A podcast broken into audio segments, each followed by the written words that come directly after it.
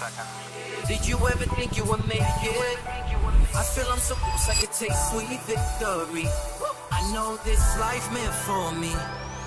Yeah, why would you bet on Goliath when we got Bet David? Value taming, giving value's contagious. This world of entrepreneurs, we get no value to hate it. Now they run, homie, look what I become. I'm the, I'm the one. Get the purpose of this podcast to figure out what movie I should watch. I mean, it's a big yeah. name that produced Alexander the Great. I just think somebody else should do the Alexander movie. Okay.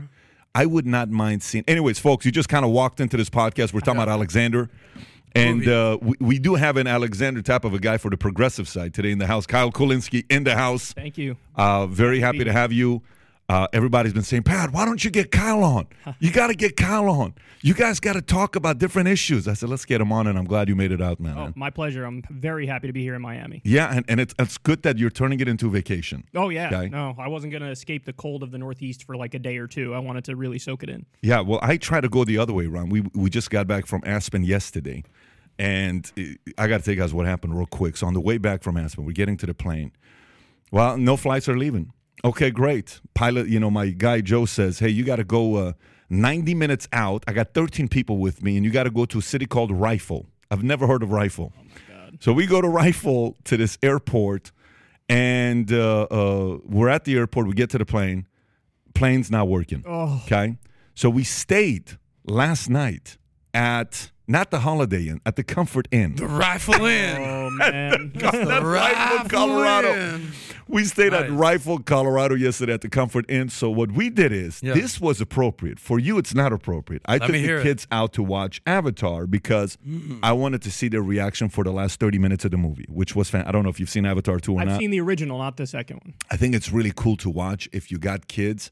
There's a message to the last forty-five minutes that's about how kids become the leaders of the family. It's a very emotional moment where I'm watching my kids to see how they react to it, and Dylan at the end, I'm like, so tell me what you think. Because, Dad, I got the chills. I'm like, tell me why. It's kind of weird. I'm just, it's a great it's a great movie for family.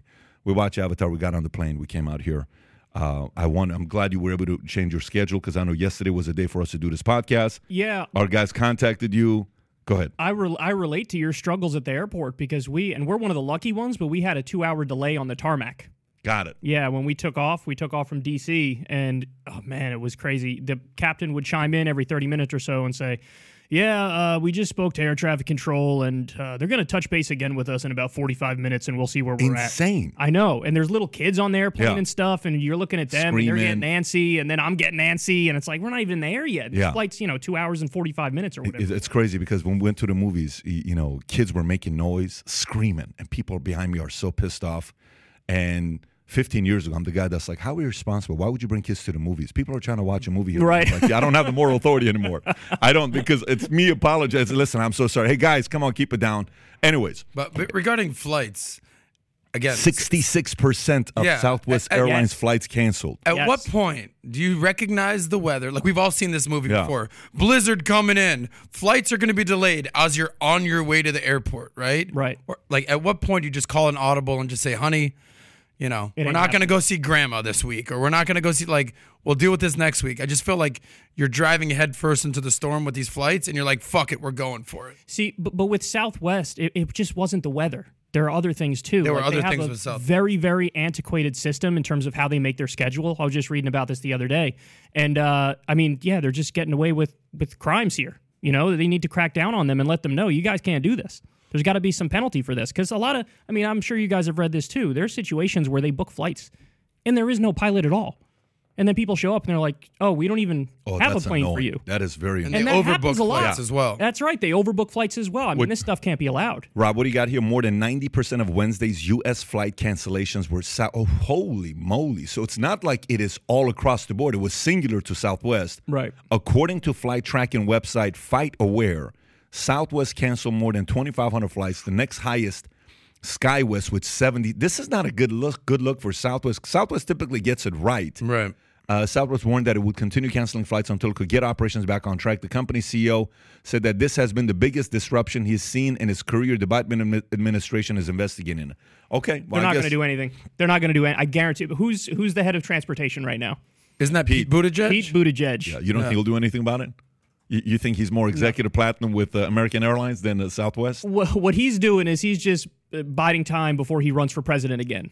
That's all he's doing. Did you like him when he ran? Were you somebody? Did I like Pete? Yeah. Oh, absolutely not. So you, you you were not a fan of his at all. Well, oh, he was no. a hero for a lot of people, though. Oh, not tell me. me. Tell me why, though. Tell me why. Well, I mean, look, the problem with, with Pete is that he's a, a young face on a representative of the old guard in the Democratic Party. So he represents the Hillary Clinton wing, the Joe Biden wing, and obviously somebody like me, I'm more from the Bernie Sanders wing of the party. So we look at him and we see politics as usual. We see nothing changing. We see the status quo. But what part? What part do you not like about the Hillary Clinton, about the Joe Biden wing? What part do you not like? So a number of things. First By of all, the way, do you put Obama in that camp as well? Obama, yes. I would say Got he's it. like seventy-five percent in that camp. Got I mean, it. I could list some things that he did that I like, but mostly he's in that camp. Uh, I mean, look, their economic policy policy is what I would call neoliberal corporatism, which is, again, a continuation of the status quo. Um, foreign policy-wise, he's hawkish, which, again, falls right in line with Hillary Clinton. She brought us Libya. She helped get us the Iraq War. Joe Biden, of course, helped get us the Iraq War as well. So when I look at him, I just see no change. I see a continuation of the status quo.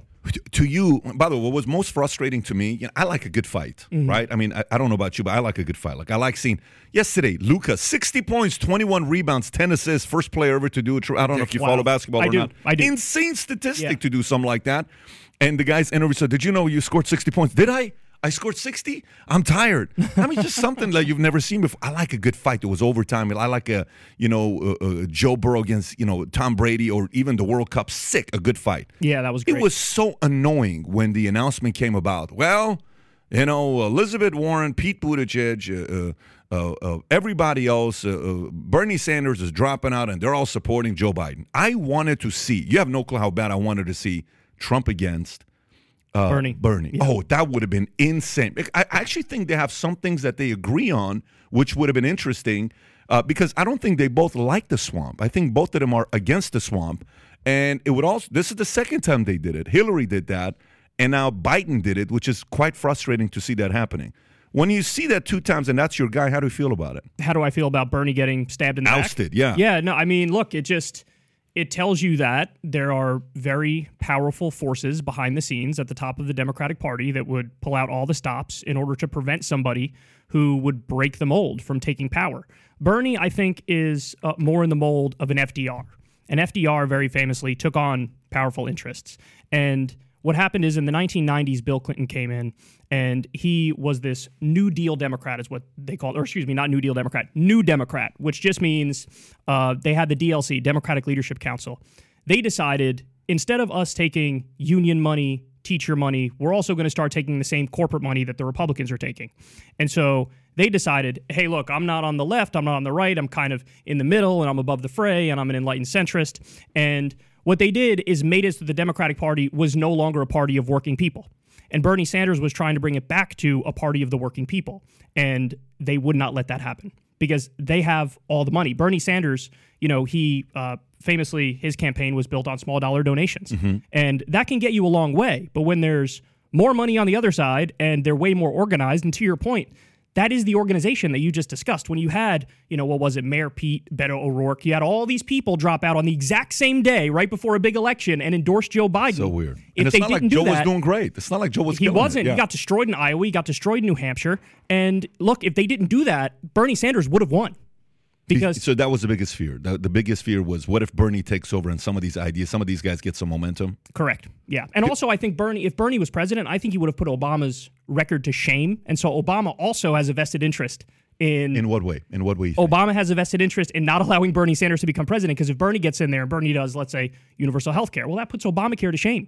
Because Obamacare is this, you know, terrible half measure which keeps the for-profit health insurance companies right. in control. And so... Yeah, I mean, he he was screwed. He was screwed. Now, for the audience that doesn't know you, real quick, but for, I mean, obviously, you, you, you've done very well. You have a YouTube channel that's done well. I think you got a billion views on YouTube. You were with Cenk from thirteen to twenty-one, uh, uh, and then you got your own thing that you're doing, and you, you've been around. You know, we just you just told us who you're engaged to. Is it, is it public? Can we? Yeah, tell? yeah, everybody knows. Crystal Ball. Of, Crystal Ball, uh, who, from points. The Hill. Yeah. She's a rock star. Uh, you know, her her show, everybody was following her and her partner. Her and Sager, yeah. yeah. They, they, they were doing a great job. But uh, so Your that's that's your background. That's what you believe in. So if you were to kind of say, well, these are the issues that I support, this is who I am, what would those things be? Yeah, I mean, it's very simple. I would just describe it as social democracy. Okay. So anybody can go to the Wikipedia page for social social democracy and read through it, and that's basically what my beliefs are. So um, I believe in I believe in meritocracy. Okay. You might be surprised to hear that, right? But I want the floor to be a reasonable floor. So I want people to have the basics met, and then from that, yeah. then you achieve the most that you can. So in other words, if we're running a hundred-yard dash, yep. I want everybody starting at the zero-yard line. I don't want somebody at the negative forty-yard line and then Mitt Romney's son at the eighty-five-yard line. I want to have a fair race. I want a real meritocracy. So that means I want everybody to have health care. I want everybody to have education. I want everybody to have the option potentially of going to, say, trade school. I want a living wage for people, so if they work a full-time job, they make enough money to survive. It's very basic stuff that I'm talking about here. I'm talking about what I think the best countries in the world at this point have already achieved. If you look at the Scandinavian countries, a lot of those countries, uh, they they provide the basics for people, but then they also rank high, and, and I think you guys will appreciate this, economic freedom. So a lot of these countries score higher on, like, free market principles than than our country does. So they cut all the red tape that you can cut when it comes to business, but they also have the basics met for everybody. That's all I want. I just want everybody to, you know, get out what you put in, because certainly in the system we have right now, I think people feel like they're getting a raw deal because they are. What, what do you think was common? And, and Adam, I know you wanted to ask a question. So no, what, what, what do you think, what, what commonalities did you see between Trump and Bernie? Like when you looked at the two, what did you say? Okay, obviously they, they don't agree here, they don't agree here, they don't, but there is a lot of similarity here. What were some similarities yeah. between the two? So that's a great question. I would say the similarities are in affectation and posture. So um, Trump came in in twenty sixteen as an anti-establishment firebrand on the right. And I would say that a lot of his rhetoric back then was very populist. He would he said in the sixty minutes interview, yeah, I'm going to give everybody health care. And they're like, who's going to pay for it? He goes, yeah, the government's going to pay for it. This is not something you, you'd hear Mitt Romney or any other Republican say. Um, he also said, hey, I'm uh, I'm self-financing my campaign. Now, the details of that are not exactly correct, but still the posture was there. Very famously in a debate, he's, he pointed at Jeb Bush and everybody else on stage and said, you hear those people clapping in the audience? That's his donors. I don't have any donors in the audience. And this is stuff that people like. It was sick. Thing, yeah. It was sick when he called out the Iraq War to Jeb Bush's face mm. in the middle of a Republican debate in a military state. I think it was North Carolina. And the audience clapped. And it was at that moment, I think it was actually Ben Shapiro who made this point. It was one hundred percent correct. He said on Twitter, oh, this thing's over. And this was early in the race. If you can get a military crowd in North Carolina full of Republicans defending to cheer you against the Iraq yeah. war, it's over. And so I think that the anti-establishment uh, firebrand is what Trump brought to the table, and Bernie brought the same thing on the left. So I think the twenty sixteen iteration of Trump was populist right, and Bernie, I think, has always been kind of populist left. Um, and they tapped into a real anger. Now, of course, I think their solutions are very different, and I don't agree with Trump's solution. I think he governed more or less as kind of a standard establishment Republican in many, in many ways. But in terms of how he presented to the country, it was very clear that uh, he was taking this populist right, anti-establishment lane. This term populist always kind of yeah. bewilders me. It's like populism. So I, I kind of want to break down what it actually means to be sure, populist. Sure. You're basically saying Trump was the populist right in many fashions, for sure. Biden, populist left. By definition, what populist, just you're popular. You're saying things that the majority of people right. want to hear. But obviously Bernie, what he stands for is wildly different than what Trump stands for. So I guess my question is, how can they both be populist? What's the overlap right there? I'm sure a lot of people who supported Trump would have actually voted for Bernie because yeah. they kind of want to just burn down the establishment. Break down kind of what you think populism is today. Well, I would say it's just hatred of the establishment. And you saw that among Trump voters. You saw that among Bernie voters. The literal definition would be something more along the lines of, you know, doing the will of the people, which is true. But I think that the connecting tissue is that, like, anger at the system. Mm-hmm. Whereas you look at somebody like Hillary Clinton and it was like support of the system, prop up the system, explain why I think the system is good. Mm-hmm. You look at somebody like Joe Biden, same thing. You look at somebody like Mitt Romney on the right, or, you know, the other Jeb Bush. These people are, hey, we got a good thing going on here. The institutions are kind of working, so let's not fiddle with it too much. Right. That's their argument, whereas the Trumps and the Bernies are like, this fucking thing is broken, and that's why you guys are angry. And so I'm going to help you change that. So regarding the system, you know, this thing's broken, this thing's broken. I, I think we've seen over the last couple of years since COVID, like, the overreach of the quote-unquote system. And Trump famously made the swamp so famous, right? But one could argue maybe the system is kind of what got us here. These world alliances, trade agreements, NATO, you know, you can kind of argue the pros and cons of this. But for America, the system hasn't been all bad, has it? I mean, it's You don't want to tear everything down, tear down democracy, everything we've worked for, because there's some bad things going on. No doubt there's some things we can improve. So this whole like anti-system thing, yeah. What's the validity with that? So there's a there's a vibrant debate that's always been going on on the left, and it's reform versus revolution. And the real hardcore types will tell you, no, I believe in revolution. I'm an opponent of revolution, literal revolution, for the simple reason that you don't know what the fuck's going to come after that, and you don't know how violent it's going to be. There could be dead bodies in the streets. Is that something we really want? So what I believe in is basically the strongest kind of reform possible. You know, I believe in kind of a, a page one rewrite of how we do it to try to get it right and make it better.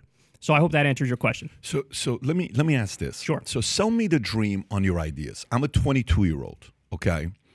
Um, I just got out of college. Oh, not even that. I'm in college. I'm taking an economics class, and they have a speaker, one hour coming in, and you're selling me on the idea of socialism, okay? To say, okay, I mean, social, uh, social you, democracy. democracy. Yeah. Okay, I mean, it, so, it is different. It's it, very different. Yeah, I, I'd like to know the mm-hmm. difference between sure, sure. the two, but sell me the dream on, hey, uh, Patrick, you're twenty-two years old. I'm a regular guy. You know, my parents divorced. I don't have a lot of money. My dad's a cashier at a ninety-nine cent store. I came from Iran. I lived at a re- refugee camp. I'm a regular guy. There's nothing about me that I'm coming with family money, any of this stuff. Sell me the dream. Hey, Patrick, you ought to one day dot, dot, dot. Sell me that dream. What does that look like? Well, I mean, I think you should do whatever it is that you want to do. And I think you should be able to have a shot to do that fairly. So in other words, I don't think you should go bankrupt if you get medical bills. I don't think you should, you know, have student loan debt that's so extensive that you can't ever pay it back. And by the way, you also can't file for bankruptcy on it because that's the way that they wrote the laws. Um, I don't think people should be loaded up to the brim with credit card debt. Credit card debt is at a record high right now. I just read a stat the other day, sixty-three percent of Americans are living paycheck to paycheck. So really, uh, to sell you on the dream, I would honestly just point at some of the Scandinavian countries and say, look, they haven't eliminated capitalism. What they've done is they've harnessed the good parts of capitalism and mixed it in with the good parts of socialism so that they have, you know, an intelligent hybrid where somebody who's twenty-two years old, just getting out of college, can have a chance to do whatever they want and make it. So, okay, so and I, I rebuttal because let's just say my uh, uh, there's a classmate sitting there and his dad's an executive at I B M, hypothetically, mm-hmm, and he's mm-hmm. doing six hundred thousand dollars a year and he lives in a nice community. Yep, mm-hmm. He says, so Kyle, you know, uh, if my dad's told me if if if these Scandinavian countries are so great, how come you're not moving there? And why is it that forty million immigrants choose to come to America? And why don't they choose to go to some of these countries? What do you tell that twenty-two-year-old smart aleck? Well, why I'm not going there is because it's fucking cold. I don't, I'm in Miami, and I'm enjoying being yeah. in Miami right now.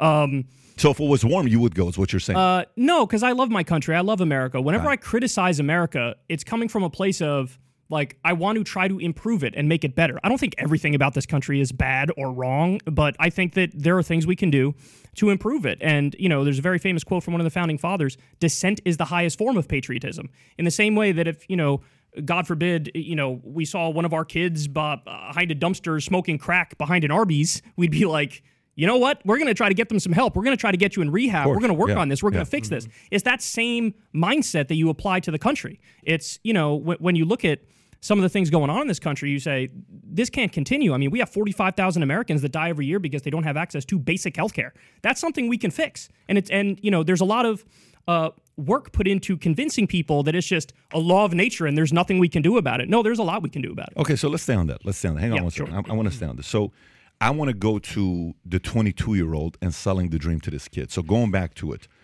you know, uh, I don't know who we had here on the podcast, but uh, somebody recommends a restaurant to you. How do you and I judge a restaurant at noon? Like, let's say, hey, you know what? I've never been to Rifle before. Let's go there to eat for lunch. How do you and I judge a great restaurant? We, how, the, how the food tastes, how the atmosphere is. And then, okay, so the atmosphere meaning what? If if the place is packed at noon and there's one hundred people there and twenty people waiting to get inside, they're doing something right, mm-hmm. okay? If you and I go to a restaurant at night and you're, you're like, there's a restaurant in L A, Rafi's Place, I go there all the time. If you go there on Mother's Day, it's a three-hour wait. Okay, every date's busy. It doesn't matter when you go right. there, right? If anybody says anything bad about the restaurant, like to say, well, you know, my, my thing is I want to make this restaurant better because I think this restaurant can do, if they put the chairs this way and it's not fair, the fact that the employees and the busboys and da-da-da-da-da, and I'm like, yeah, dude, but... But it's a good restaurant. But it's always, it's not it's not a good restaurant because you and I have an opinion that's a good restaurant.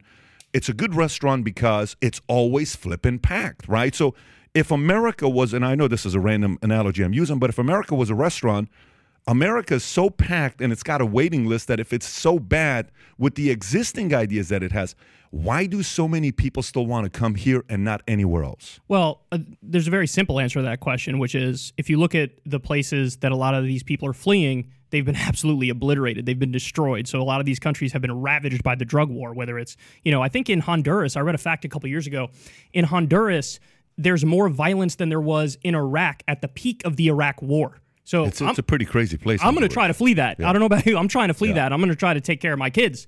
Um, you know, Mexico, similar situation. You have these these drug cartels. Effectively, uh, with help from our policy, we've made these narco states, you know, south of us. Yeah. And so you have these, you know, gangster states that are run by drug cartels because what we've done is we've, of course, we did the war on drugs. We made it illegal. What happens when you make it illegal is it gets pushed underground to the black market. That's how you make the drug cartels more powerful. The same the same thing happened here with prohibition when it came to uh, the mafia. We made the mafia way more powerful because mm. we decided to make alcohol illegal. That's when they got their most uh, power and, and wealth.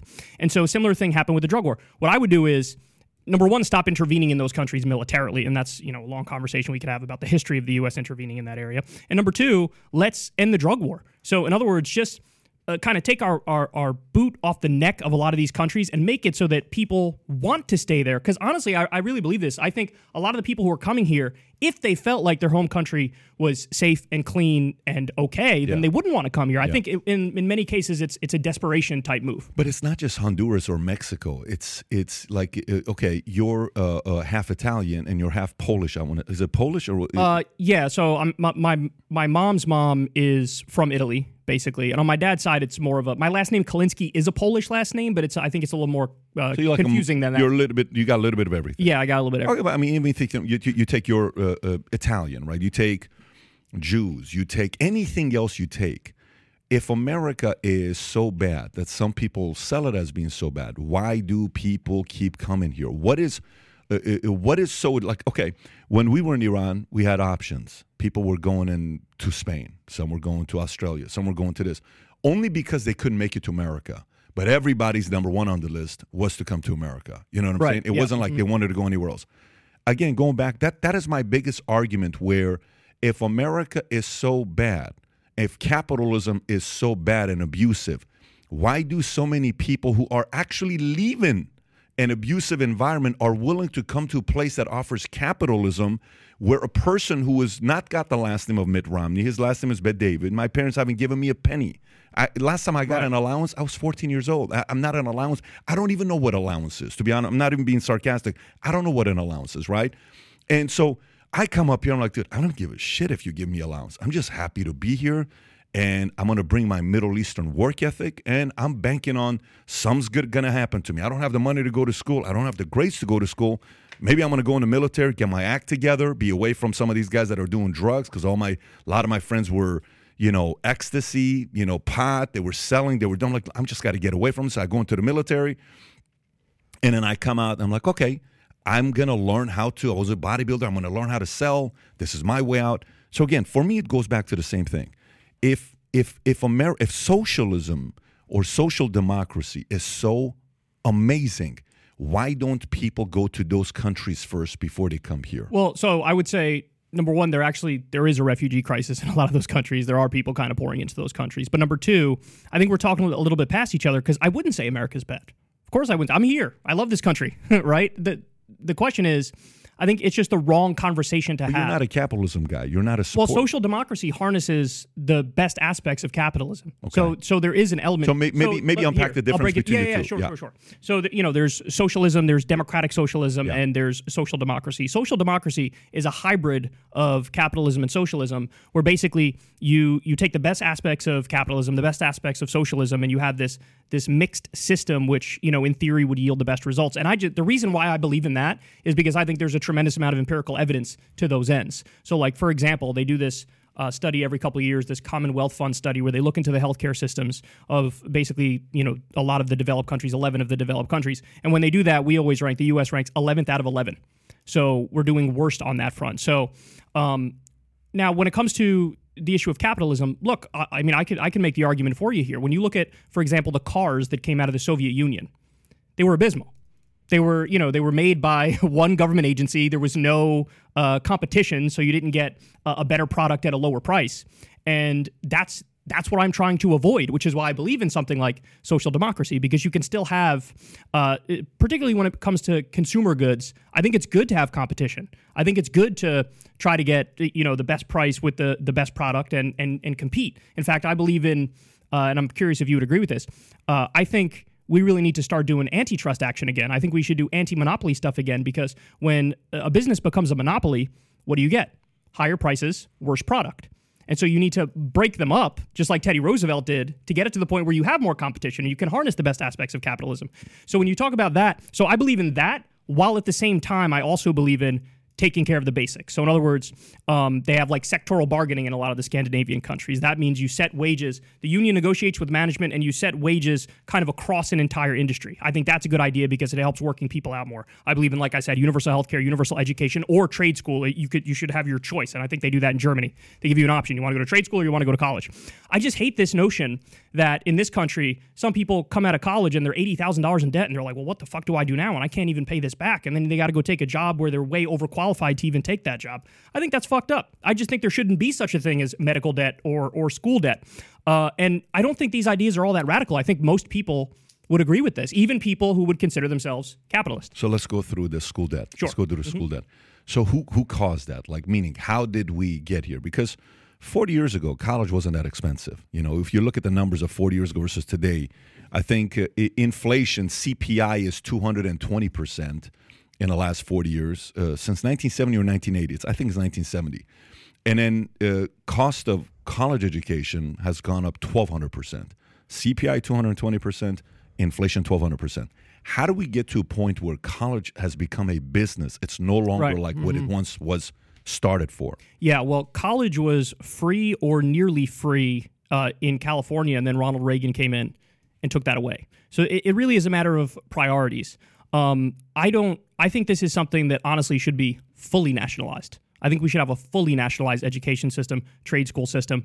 Um, I think this is one of those areas where we've kind of experimented with the free market and the results have been disastrous, in the same way that I think for-profit health insurance companies are basically just a legalized mafia that's in between you and your doctor, where they take their cut and they price gouge you. That's not every industry that would fall into that category. I think there are many industries where um, capitalism and and competition works out for the better for people. Yeah. Um, this is just not one of those industries, and I think the evidence bears that out. So, okay, so so um, uh, nationalized college.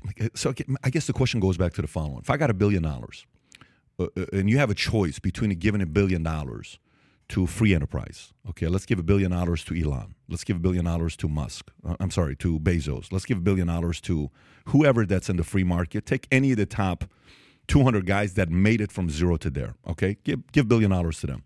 Versus giving a billion dollars to the U S government and say, here, go see what you can do with a billion dollars. Who do you trust will do more with that billion dollars? Well, it depends on the topic, right? So uh, I would give the money to the government when it comes to pharmaceuticals, because a lot of people don't know this, but for the past two decades, there hasn't been a single drug that hasn't been developed with government grant money. So basically, the government steps in, gives money to universities and says, hey, we need this new drug which does X, Y, or Z, and then they create it. And then you have the pharmaceutical companies swoop in, buy up the patent rights, and then sell it back to everybody at a profit, even though they didn't fund the research and development. So my answer would be, it's a complicated question, and it depends on the, the you know, it depends what we're talking about. There are plenty of areas where I'd say, yeah, give that money to an entrepreneur. Give me an idea. Be more specific. Give me an idea. Like, I'm, I'm actually curious. I'm actually really, you're a smart guy. You're, you're a very well-read guy. You have strong opinions, and this is your world. I'm actually curious to know. So if I gave a billion dollars to public versus, you know, a, right. a private, mm-hmm. in what areas you think? So one was pharmaceutical fair. What else Government, would you think yeah. they would do good versus they would do bad? Like, it's better to put in a free enterprise. Well, the other, I actually just gave the example uh, before, I think, with uh, like,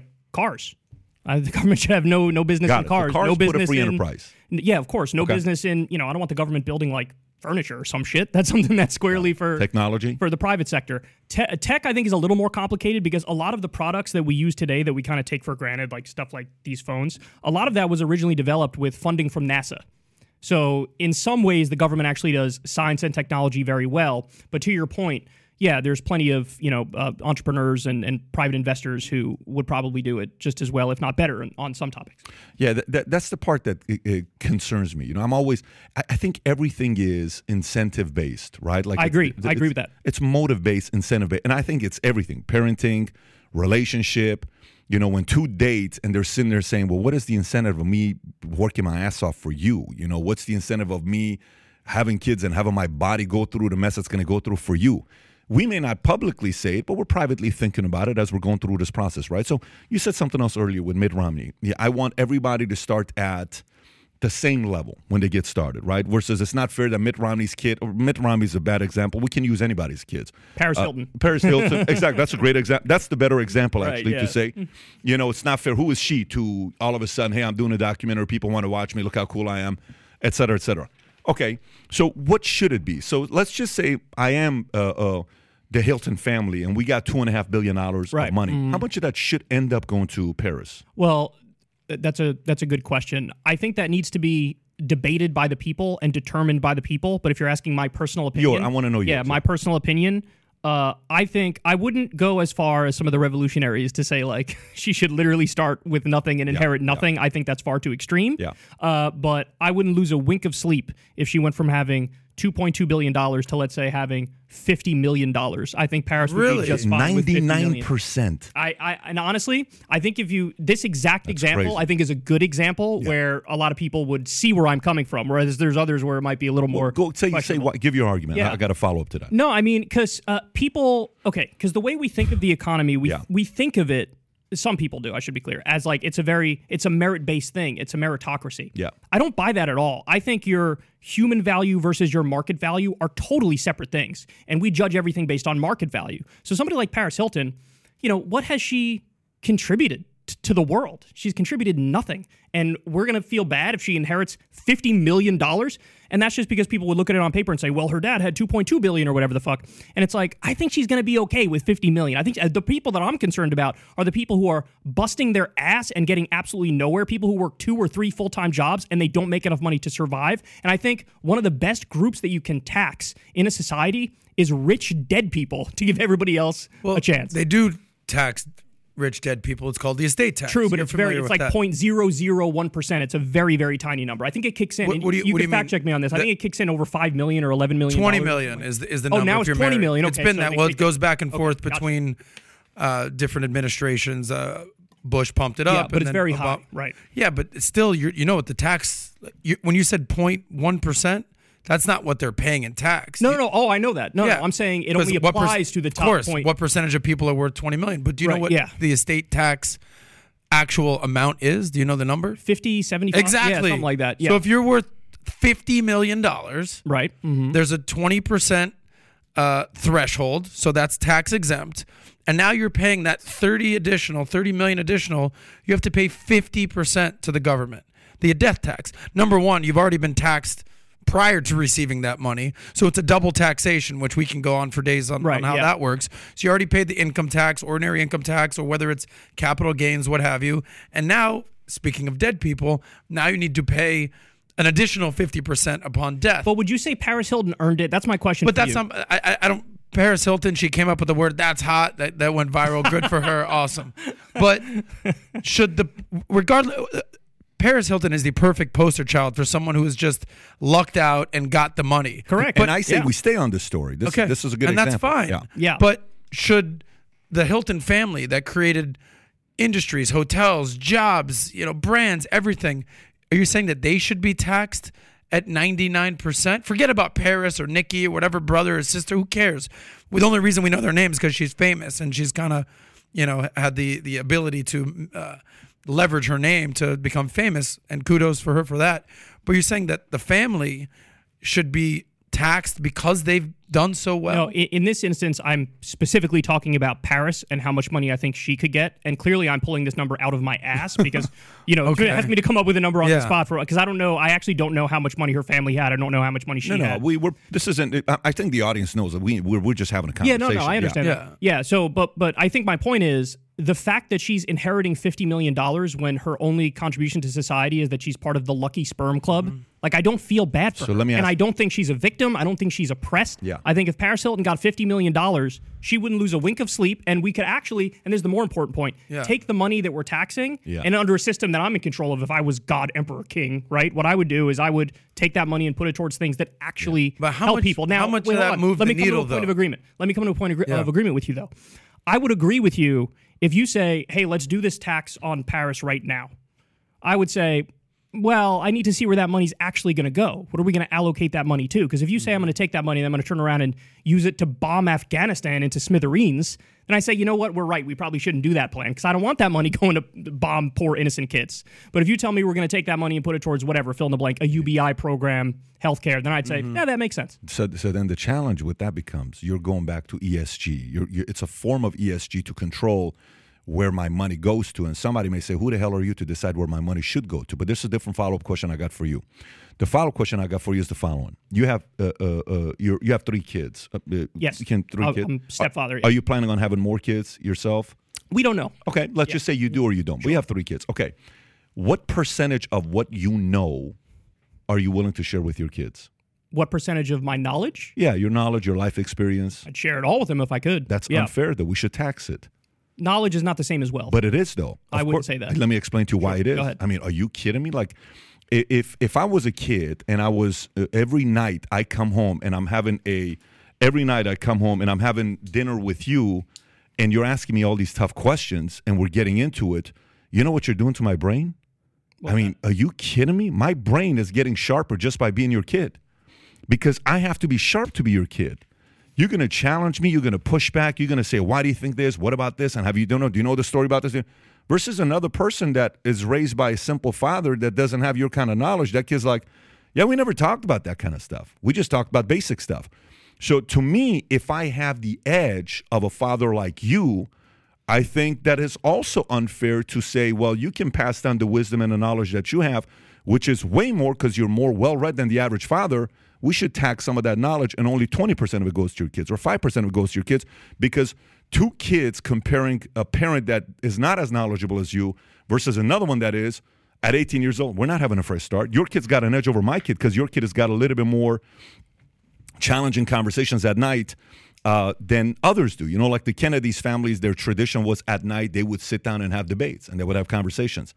I think that is a very, very big edge. So, but I think you ought to be able to pass on anything you want to pass on to your kids, even if it's all the knowledge and the wisdom that you have. So, at, just out of curiosity, yeah. let's say I'm, let's say, take me out of the equation. Let's just use an example of somebody who's probably closer to this. But let's say Elon Musk becomes a trillionaire. When Elon Musk dies, should he be able to pass a trillion dollars to his kids? Well, he won't, because he'll pay the estate tax. No, know? but I'm I'm asking you in your yeah. ideal system. Let's I told you in my ideal yeah, system yeah. what it would be like. Fair so what do you yeah, think so let's say so of that trillion, what do his kids get? But let's let's just say the, full, the whole thing. Let's okay. say let's say it's he's worth three trillion dollars, sure, which is yeah. very likely for him to worth uh, three trillion dollars. And the reason why I'm using three, fifty percent is still going to be a trillion dollars going to the kids, right? A trillion and a half going to the kids. Yeah, I think yes, because uh, a couple different reasons. All of it. I, let me explain to okay, you why no, why yes. Willing to listen, of course. Because because to me.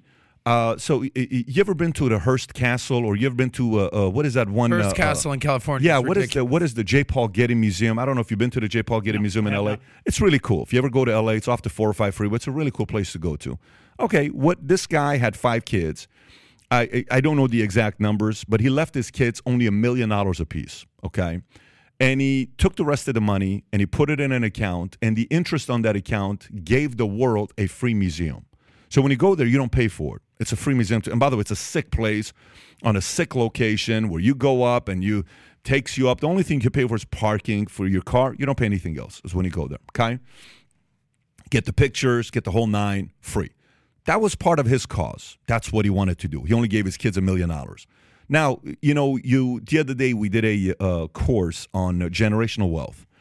Vanderbilts, they gave their money to their kids. Do you know the Vanderbilts' wealth only lasted two generations? Like when Anderson Cooper's mother sat down with them and said, hey, Anderson Cooper, I know we're a Vanderbilt, but you're not a trust fund baby. There's no money to be given to you. You got to figure out how to make your own money. What did, what did Anderson Cooper do? Make two hundred million dollars of his own money. He went to work. He went to work, but he... He's used... bad at his job, by the way, just throwing that out there. But you know what? You know, he went and made his money, and, you know, he probably used a little bit of the last name and the connections and all that. But then some of the families, the money's been kept for six, seven generations. Right. Medici, mm-hmm. you can look at some of these other ones. Love them or hate them, they've kept the money in their family. Whether it's Rothschilds, Koch brothers, these are some of the most hated people in the world because the money's been passed down. And the the the general feeling of, dude, I got started and I had nothing. You already rich just because your last name is X Y Z. I think it's the parents' decision to do what they want to do with the money. Unfortunately, most of the parents don't make the right decision on how they give the money to the kids. Nowadays, there's a lot of different – there's a company called Ronald Blue that helps you pro- uh, set up estate planning. And it's so funny. They have a meeting with your kids, and they'll say, listen, you guys are the Kulinski family. Great job. Your family has an estate. For you to participate in the estate, you have to do the following. If you don't, you don't get any of it. If you do, it uh, goes, you get this much by thirty, this much by thirty-five, that much by forty, this much by forty-five, this much by fifty. The most responsible one, if you qualify, will run the companies. If you're not and you're doing stupid things, you won't be running the co- companies, et cetera, et cetera, et cetera. I think the parents who screw up with the money, that kid is not going to keep the money anyways. They're going to spend the hell out of the money. It's not hard to spend three hundred million dollars. If a kid is a dumb kid, they'll spend the money like this. But if the parents have done proper estate planning, that kid has to keep working and doing it right to participate in a portion of that money. There's a way to put in to say you have to give this much of your money away every year. You have to give that much away. You have to do this. You have to do that. So there, there is a lot of – this one right here. This is what I'm – I can't believe I'm giving these guys an endorsement. These guys do actually a very good job with their business. But uh, – there's a lot of companies like this to do that. So for me to you, yes, I would say it's the parents' decision to do whatever they want to so, do with the money. All right, so but let's go back to the original example of Elon, because I have a, a, what I think is a very difficult question for you. So you said, let's argue hypothetically he's worth three trillion dollars. Mm-hmm. Uh, you know, in my world, I think a significant amount of that would be taxed, and his kids would be fine. They'd get millions, but, you know, I wouldn't, I don't want to pass three trillion dollars to them. Um, and look, it's a scale, right? Some people would, revolutionaries would go as far as to say, like, tax the whole shebang. And then people on the other side would say, yeah, no, don't, don't tax it at all. Um, but what if I told you, what if there was a program, we're going to tax that three trillion dollars. Uh, let's just make up some numbers here. Let's say a trillion of the three trillion dollars is is taken by the government. But let's say every dollar of that trillion dollars goes to a program which helps eliminate homeless veterans in America. Would you say, yeah, that's a program I could get behind? Do, do, does he choose to do that? No, it wouldn't. It would be government. I'm not a force guy. I'm a choice guy. That's the problem. See, for so there's me, no. So what tax? Are you okay with any taxes?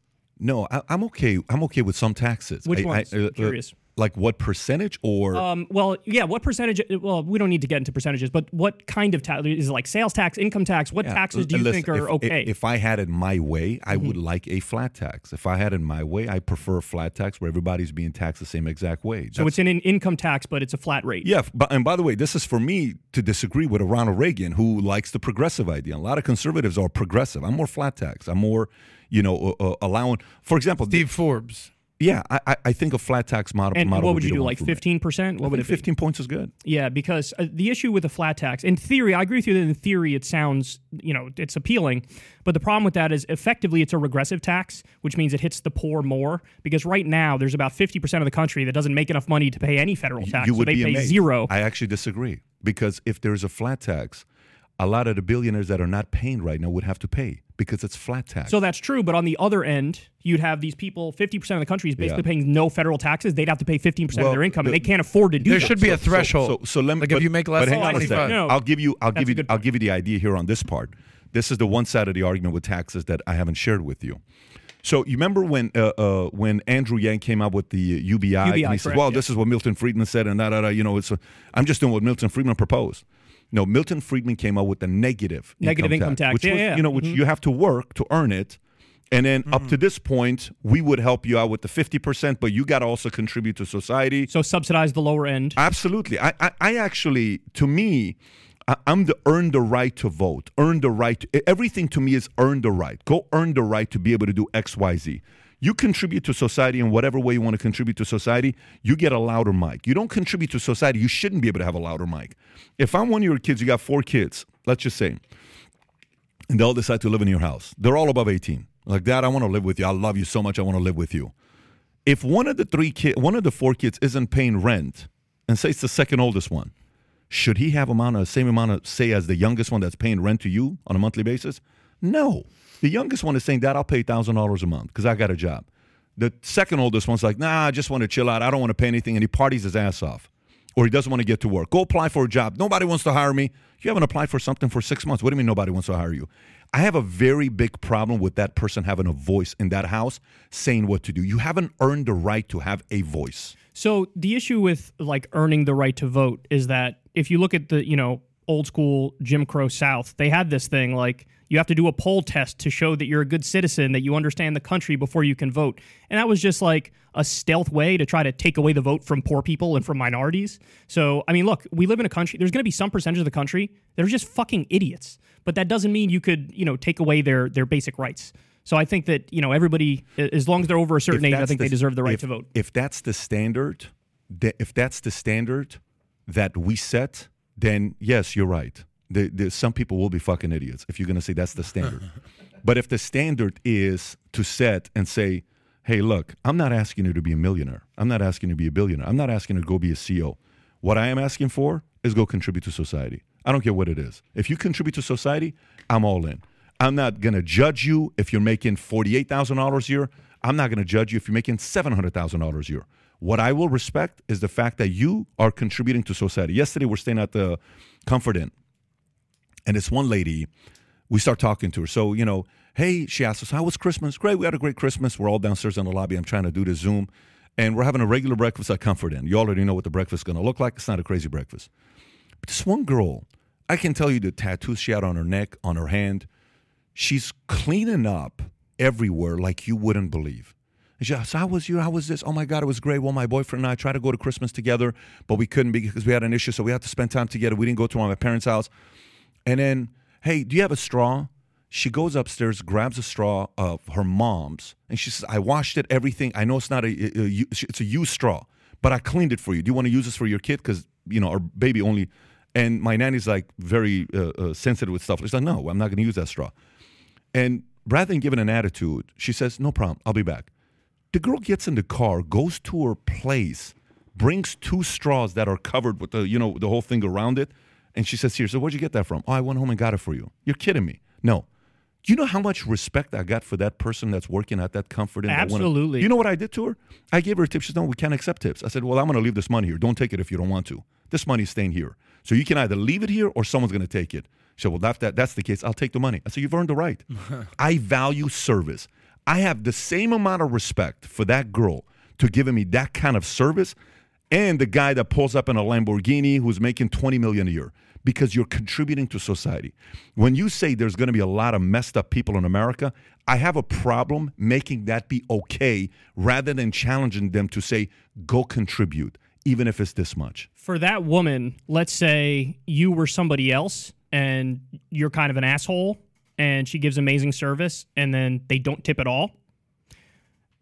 What would you say about her? Shouldn't she get a raise? Shouldn't she be paid more up front? Because I have a problem with the minimum, you know, the exception to the minimum wage rules, where it's like, well, we have this minimum wage, but then if you work in this industry or that industry, you actually make less than the minimum wage, and then you have to earn it in tips. Well, I think in many instances, well, wage that's like servers, bullshit. That's, that's yeah, you can make, you can make, works. You can literally work full time and then not make enough money to survive. I don't think that should be a thing. I think if you're, and to your point, I think that if you're if you're running a respectable business, like you need to earn the right to be in business, and that means you need to pay your people if they're working full time enough to get by. But if you don't, somebody else will. So it, it, that's a great thing yeah, about capitalism. We crack down on the people who are are cheating the have, system the, and who are fraudulent. I don't think, but I don't think they survive, Kyle. I don't. Oh, think, many of them do. No, they don't. They don't survive. You don't think there are any companies that pay less than a living wage? They do, but they yeah. can't keep good people, though. They can't keep good good, good people. Listen, how how long? Uh, if if you're in a, have you ever been in a relationship where a person didn't value you? Oh, absolutely. What'd yeah. you do? Eventually, we left. Yeah. Okay. Mm-hmm. H- have you ever been the asshole to her? I'm sure I have. I have too. And what did she do? Yeah. She left you and I. Sure, sure. So, but the mm-hmm. point is, people eventually leave assholes. Okay, like this isn't like, you know, where we're living in the Middle East and you have, you know, it's a sweatshop in China. And no, this this is America. Yeah, in America, you have choices. You have options. So even if the guy doesn't pay well, you leave. If they don't leave, here's what's the worst thing that happens. Can you pull up the story with what McDonald's just did, the first full-on automated? I don't know if you saw this or not. That's, uh, you know, showing what it's doing. they're going to go automated, and they're going to say... But well, so, but here's the thing. I think they're going to do that anyway. I think we're moving towards that well. anyway. I yeah. do as well. So then we need to find a way to ameliorate when it goes to... When the bottom floor uh, falls out from underneath everybody who's already struggling yeah. and it gets even worse, we need to find a way to ameliorate that. We're going to be dealing with real civil unrest, the likes of which we haven't seen in our lifetime. See, see, see for me, uh, uh, on the first question, by the way, I, you know, when, you, when I said people are going to leave and find another job, here's, here's uh, for me, okay? Uh, I think the the message that Bernie has, I, I, I just so you know, I trust Bernie a hundred times more than I trust Biden. Yeah, because you think he's authentic. Because I believe him. Right, you believe him. He's a true believer. You so I sit there and I, I say, you know what? I respect you right. on what you're saying. I can sit there and listen to a person and say, I respect the fact that you fully believe in what you're talking about. I don't see Bernie as a manipulator. Right. I don't. I see Bernie that maybe, hey, you know what? Let's pay minimum wage, should be this much, and then he was paying one of his interns twelve bucks, and he came out and said, shit, we screwed up, I didn't know about it. Okay, every none of us is walking on water. My standard isn't walking on water. I'm not going to sit there and say, well, he, look at him, you know, they, we should tax the millionaires. Now it's taxing the billionaires because he's now a millionaire. Fine, totally get it. The, so the m marker's moving a little bit more. It's always tax the people that are a little bit richer than me. That's a little bit of the contradiction that comes with the taxes. But going back to this part, this is my challenge. Here's my challenge. My challenge becomes, Kyle, Um, in our house, the currency is reading books, pages. So if you read, you're able to have leverage to ask me for things, okay, if you're one of my kids. The moment you turn six years old, you have to read twenty pages a day. You read twenty pages a day, you can ask for things. You read twenty pages a day, you get iPad every weekend for one hour, okay? You're able to watch T V and movies on the weekend, okay? You read twenty pages a day, you're able to ask X Y Z every quarter, okay? You read twenty, the currency is reading.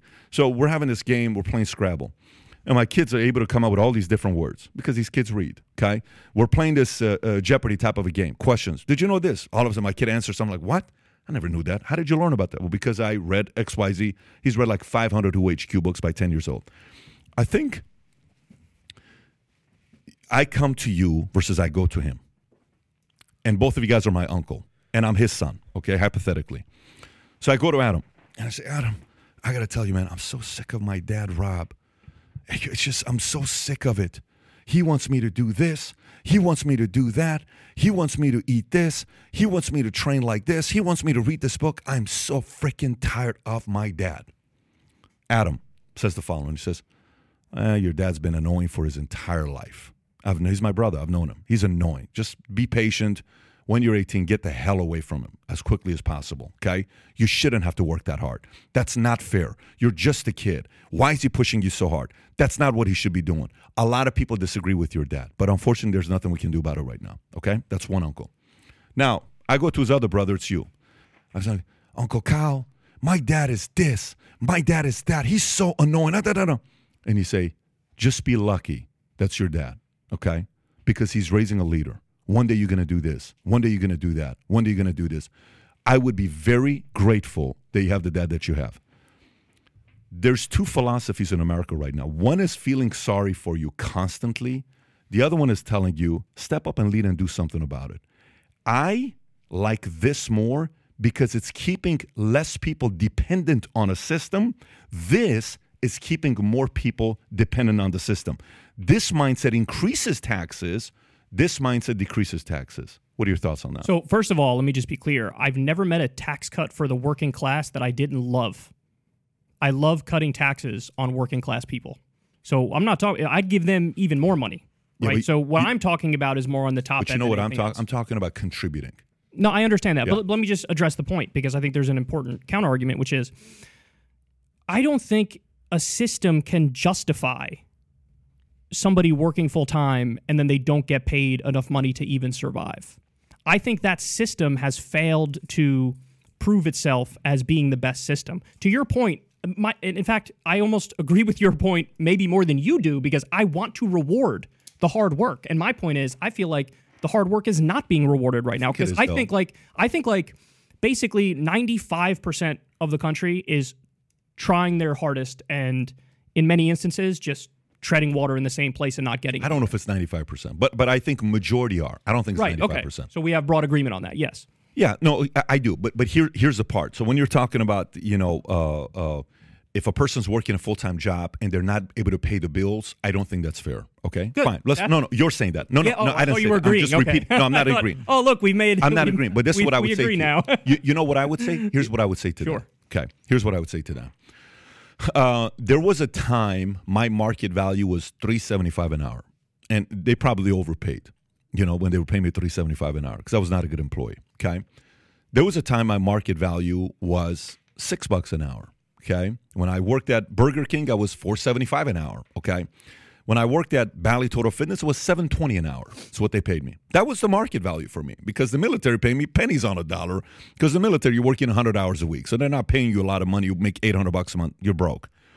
So when I'm sitting there at Bally's and I'm making seven bucks an hour, okay, and I'm broke and I can't do anything, you know what I would do on my break?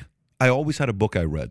So I would sit, they would make fun of me. I would sit there and I'm reading a book. I'm a one point eight G P A guy, okay? I'm not a guy that's a reading guy. I'm a guy that started, first book I ever finished in my life, cover to cover, I was twenty-one years old. First book I ever finished, I was twenty-one years old. So I'm sitting there and on my break, this guy named Jose, who was my boss, he would come and make fun of me. He'd say, Patrick, what are you doing? You believe in this dream type of stuff of being a millionaire. Do you realize I make eighty thousand dollars a year? I drive a nice B M W. I got a great life. You think these books are going to change your life? And I'm like, listen, man, I have no desire to make eighty thousand dollars because that's a tough life for me. I saw what my mom and dad did. I don't want to do what you're doing. You're clubbing five nights a week.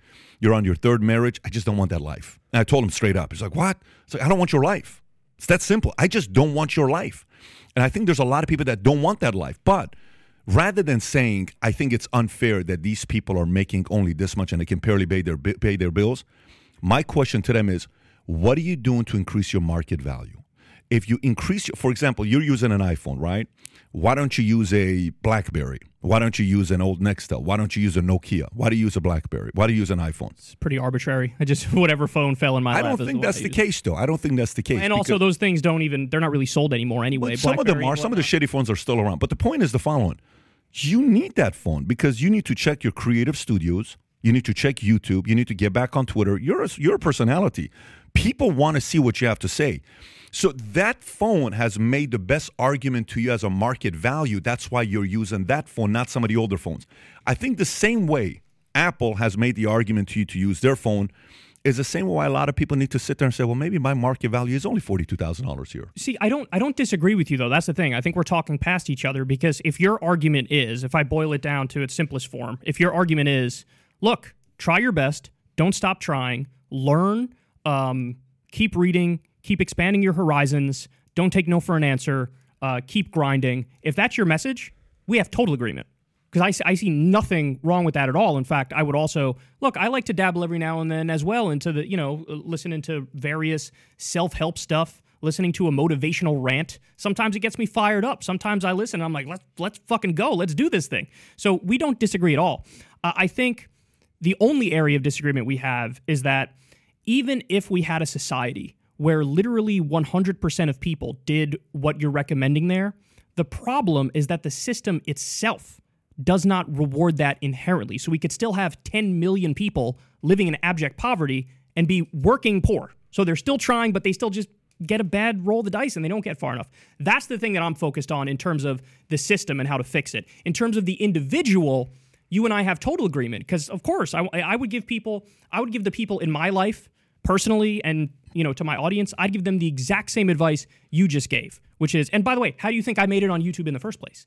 Well, you think I'm just better than everybody? My personality is just like, oh, that guy's so dynamic. You worked your ass off. He's going to make, yeah, I, I kept showing up. Right. I kept showing up. I, I never stopped. And for the first year and yeah. a half or two years, I had nobody fucking watching me. I had nobody yeah. watching me. There was probably less than twenty people with their eyeballs on me for my show when yeah. I was doing a two or three hour show every single day. So, yeah, I think we agree more than more than uh, we recognize. I just, I just think that message we we collectively need to give that message more because I think what you've done. Okay, let me ask you, Kyle. Uh, uh, if if a thousand people out there want to do what Kyle's doing. Okay, and let's just say out of these thousand people, their their their interest is not politics. One guy's interest is basketball, right? But very good, like follows everything to basketball. One is movies, and it's a great movie critic, right? One is food recipes. One is, you know, writing. One is math, whatever it is, right? Everybody has something to offer to the so, to society. Do you think if they apply themselves and work the way you have and stay disciplined the way you have, you think they could also eventually make it? I think a certain percentage of them would. What percentage? But I, if I'm if I'm guessing, maybe fifteen percent?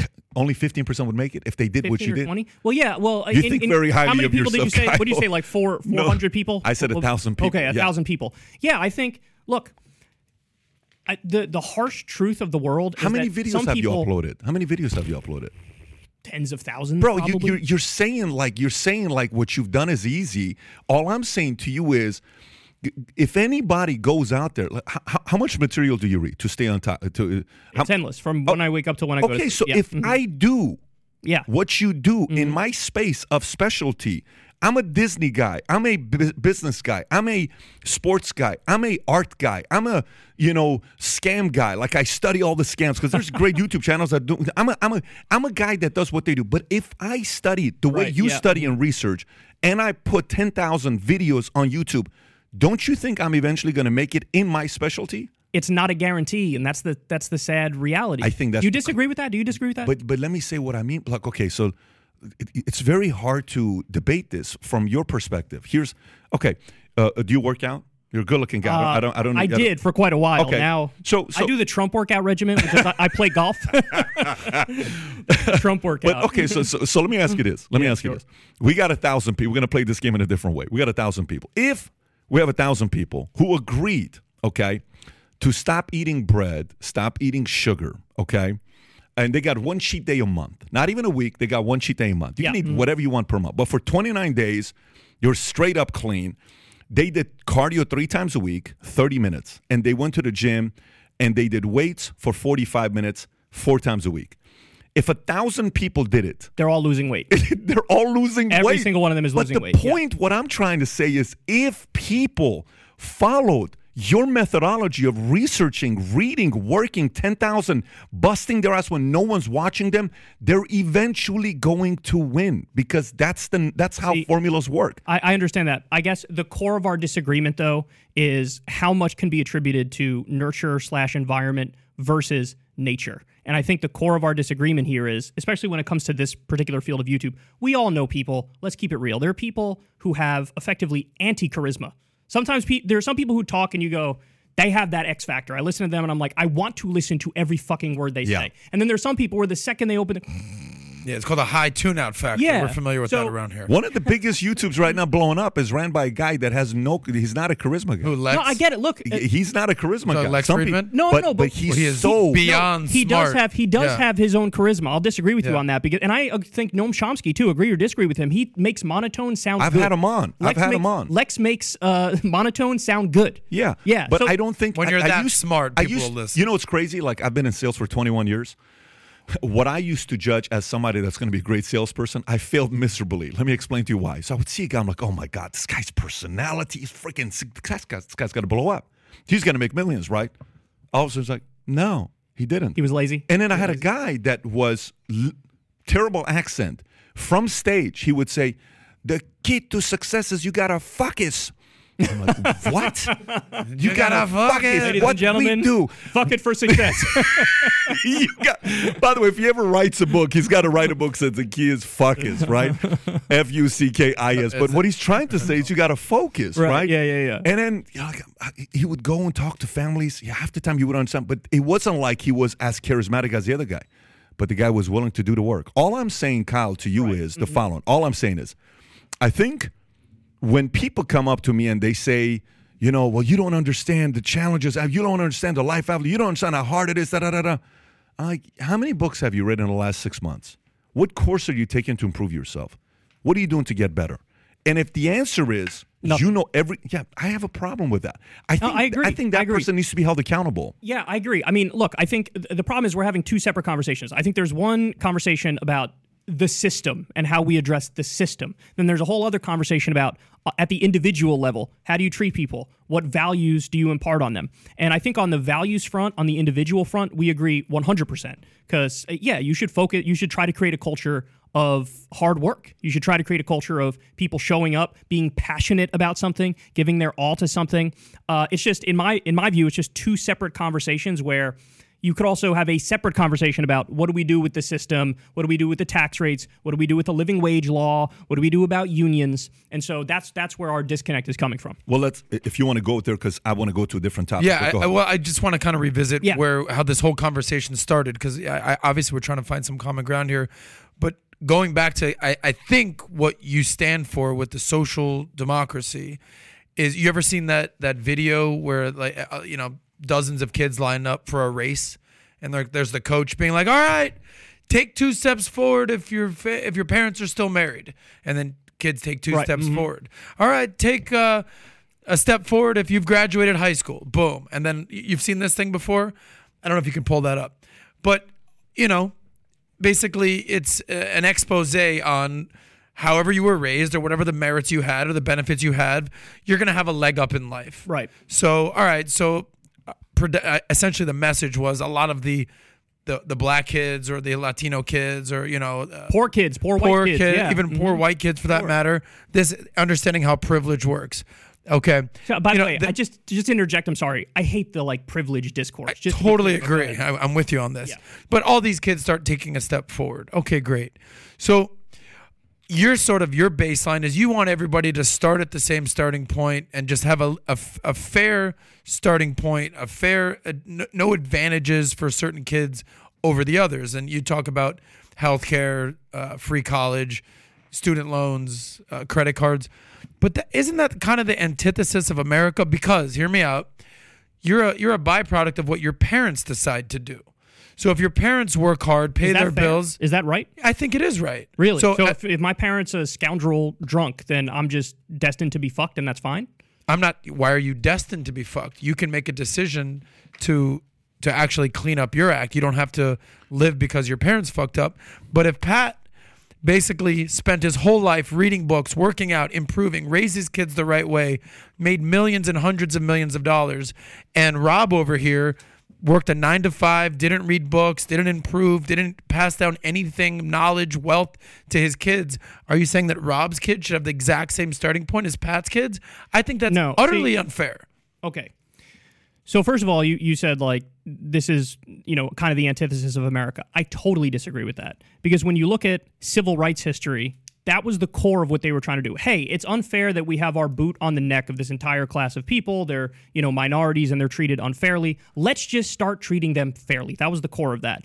And also, the New Deal. That was F D R coming in and saying, you know what? These, what he called economic royalists, have been fucking working people for far too long. You know, the, the income and wealth inequality at the time was preposterous. It was called the robber baron era, because you had this top tiny sliver of the population that was making all the fucking money. Then you had these people who were working all day, every day with shit right. pay. Industrial Revolution, by. aristocrats, fat cats, yes, that whole all thing. all that stuff. And so... one hundred fifty so, years ago. Though, so what I would argue is, I, I think what I'm trying to do is harness the best of the American tradition. I think that social democracy is America at its best. That's what Social Security was, Medicare, Medicaid. These basic programs to say... I want people to have a fair shot.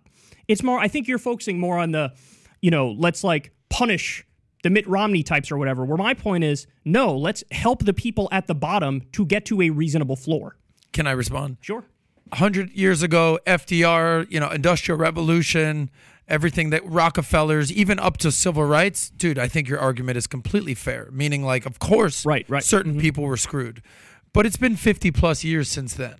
At what point do we acknowledge, you know what, people, there's no systematic racism at this point. There's no the man keeping people down. Barack Obama became a president. Things have changed is what I'm saying. We're not back in the nineteen tens or eighteen seventies or even the nineteen sixties where people didn't get a fair shake. I think more than ever, people have the fairest shake they've ever had in this world.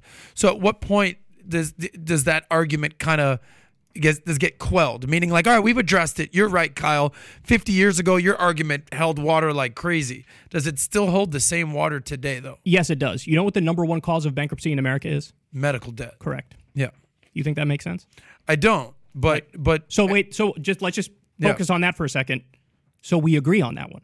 So that same spirit that we brought to the civil rights fight, to the New Deal fight, we need. There's going to come a time when people look back at our era let's say fifty years in the future, one hundred years in the future, and they go, these fucking psychos were just sitting around when people were dying left and right and drowning up drowning up to their eyeballs in medical debt, and forty-five thousand people dying because they didn't have basic health care. There's going to come a time where we look at that with the same kind of scorn that we looked at segregation in the Jim Crow South. Yeah. That, and that's what I'm just trying to... I don't know if I'm it'll be that do, level. But however, but bring the, this the, the question is... The so question, understand. And, and, and Bernie did a great job of this. Um, you know, this is the, the question of, is healthcare a right or is it a privilege, right? And then should the government pay for everything? Every time the government gets involved in something, it's going to get fucked. But then you have these monopolies, these uh, tech, com- uh, biotech companies, you know, big pharma that are making, you know, across state lines, this whole ar- valid argument. But at the end of the day, you know, who's paying for all this, right? So the Scan- you bring up the Scandinavian countries. You know how many people live in all of Scandinavia? All of Scandinavia. Sweden, Denmark, Norway, Iceland, Greenland. How many people do you think? Yeah, it's not many. I know. It's like twenty it's, million people. I understand that. We have okay, there's more people in, yeah. in Texas and in Florida and California. We got twenty to forty million. So I don't know if that argument is can extrapolate because, number one, each of those countries operate independently. So, so it's five million apiece. Versus three hundred fifty million here. I just don't know how it's going to work and who's going to pay for it all. Bernie Sanders, to my final point, if you were just going based on personality and rhetoric, people are like, this guy's awesome. He's crazy. He's wild. His crazy hair. He's got, he's got that pizzazz, charisma. But then when you got to actually do the math, it's like, how the fuck is Bernie going to pay all this? Okay. Same with A O C and the New Green Deal. So the problem is a lot of people will be like, yes, Bernie's the man, of course. Tax the billionaires. But it's like, all right, well, where's this money actually going? How are we going to fund okay. all this? And that's the problem that I think people have is like, great ideas. Where's the math coming to okay. this, though? So there's some very simple answers to that. First of all, there was an, a report that just came out not too long ago in the Responsible Statecraft outlet. Uh, the Pentagon just failed its fifth audit in a row.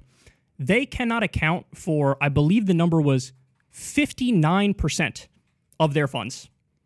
Um, this is we're the, talking the defense. We're, yes, we're talking yeah, well, that's tri- other, trillions yeah. of dollars missing. That missing exactly. Yeah, of course. Missing. Now somebody might want to check, you know, Dick Cheney's fucking wallet, and somebody might want to check what was going on at Halliburton, Halliburton what's going on with Kellogg Brown and Root, and all these Raytheon, Boeing. We spent over a trillion dollars. I think it's actually close to two trillion dollars on this plane called the F thirty-five two, which doesn't even fucking fly right to this day. Okay, so when you say, man, how are we going to pay for it? Th- that's my first answer, is we, if we, did you know if we cut our military budget, and I'm not exaggerating here, by fifty percent, we would still have the biggest military in the world by far, and it's not even close. Okay? So that, that's how much is our military budget? Uh, so it, there's the on-the-books answer, then there's the off-the-books answer. The on, go, go on the books. Yeah, the on-the-books answer is about eight hundred fifty billion dollars a okay. year. Okay, and yeah. how much, so do you know what percentage, I think ninety percent of our budget goes to? The big, uh, well, it's okay. You're, Social Security, yes, but Medicare, Medicaid, discretionary it, versus non-discretionary. Is yeah, well, that yeah. entitlement programs—that's where all our money is going, all of it. Well, again, defense is like five, ten percent at that. A but, lot of people want to say, all right, if you cut a couple hundred billion here, there's trillions and trillions and trillions go to Social Security, Medicare, Medicaid. So that's where our the entirety of our budget is going, and it's getting larger and larger as boomers, you know, ten thousand baby boomers turn sixty-five every single day. Like, what do you want to do with those programs? So, first of all, those pro- those those programs, there's the defen- there's the discretionary portion of the budget and and the non-discretionary portion of the budget, and those are viewed as kind of off the table. Nobody touches this. In other words, you don't need Washington to step in every year to re-up Social Security, Medicare, Medicaid. They're sort of off on their own, and I think it's a good thing that they're not addressed every single year, because I don't think we'd ever fucking renew healthcare for old people or or payments for old people. Um, I like those programs, and those programs are some of the most popular in the country. I think we should look more at doing stuff like that and not wasting a tremendous amount of money blowing up countries that didn't attack us. Yeah, I agree, but I'm just saying follow the money. The, the majority of the money, it's easy to go deep. I'm, we're, no one here is going to be like, yes, keep just pouring money into defense, and it's uh, without reason. We're, I think we're all on the same page there. I I, I think Pat might, because he's former Army, might say how we, we need America. We talk about how many bases America has across the world, yeah.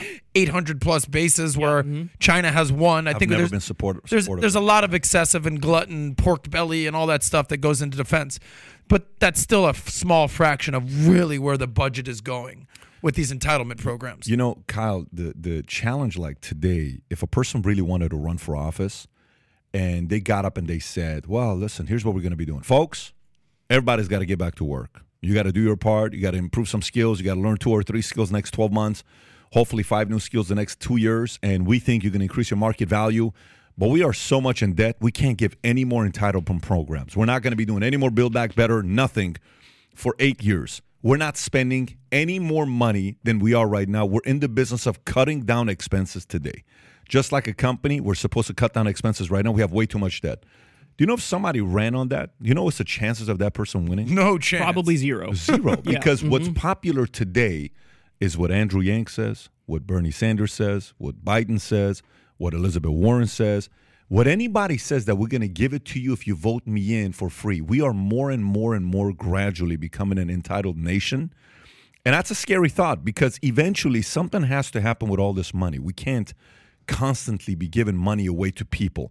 It is very attractive. This is why kids love their grandparents, because grandparents secretly give chocolate away to kids and parents don't. If I see my daughter... What goodies are people getting? Like, I don't see... The working class is struggling. I just told you sixty-three percent of people are living paycheck to paycheck. That, people are doing... Then, they're not in a good place right now. Then that tells you we were doing a shitty job spending people's money. Goes back to my point that the money being given to the government, they don't know what to do with the money. Because we're definitely not slowing down giving money to the government. There's another one point seven trillion dollars last week. We're not like saying no to it. Here, here's more of our money. Let's see what you're going to do with it. They don't do, do good with it again. Let's give you a little bit more money. Again, they don't do good with it. If, if as an investor, you deal with your financial advisor, you're going to have a financial advisor. You probably have a financial advisor. And you're going to fire some financial advisors, okay? And some of them you think a lot about what they do with your money. If you don't think about what your financial advisor is doing with your money, guess what? It's because he's probably doing a good job, right? You're like, okay, listen, I get the right returns. He protects me, calls me saying, hey, here's what happened. I suggest moving this money from here to bonds because we think the next six months going to go this. Hey, I think we're ready to go into equities. Are you comfortable if we go into equities? Great. And then there are some that never call you. There are people in your life you trust, a waiter you trust. Hey, I like my iced tea ninety ten. I got you, Pat. He brings it. How is it? Good. Never ask him again because the guy knows how to make your iced tea, or uh, Arnold Palmer. Hey, here's how I like my steak, medium. You ever had a, ordered a medium and they bring you well done, how annoyed you are when you cut the meat and you're like, dude, I said medium. This is well done, right? You don't trust that restaurant. Okay. The government has a very low uh, trust in the marketplace with what they do with the money. And this doesn't go on Bernie Sanders because a Bernie Sanders getting elected isn't all of a sudden going to clean house with all the employees and bring in the people that we're going to trust that's going to do the job, because Bernie's not going to be doing the job. Trump's not going to, it's going to be the people on the inside that are going to be doing the job. So th- that's the challenge when it goes back to what we do with the money. They have a very low credibility score but of what they do. If you on look this, at this we year, agree, public though. Trust in the government from yeah, yeah, nineteen fifteen no, no, no. to today. So let me address this. Yeah. Because on this, we one hundred percent agree. Um, as somebody who believes in social democracy, I mean, I think somebody would have to be high to think that I support this current government. I mean, the problem is from the nineteen seventies until today, there's been a number of Supreme Court cases which have effectively legalized bribery, legalized corruption. Um, there was the Buckley versus Vallejo case, the McCutcheon case, the Citizens United case, and this is just fancy legal speak of saying um, they decided it is uh, the same as free speech rights for a billionaire or a corporation to donate to politicians. So when you bring up your concern of like, look, what the fuck's going on with all this money? Like they, you know, the government keeps doing stuff and people don't see improvements in their everyday life. I think that's a million percent correct. And the reason is you have the military industrial complex, big pharma, the for-profit health insurance companies, Wall Street, individual billionaires. They pay the politicians. Then the politicians turn around and pass legislation that helps out those special interests, those lobbyists. It doesn't help out the working people. So...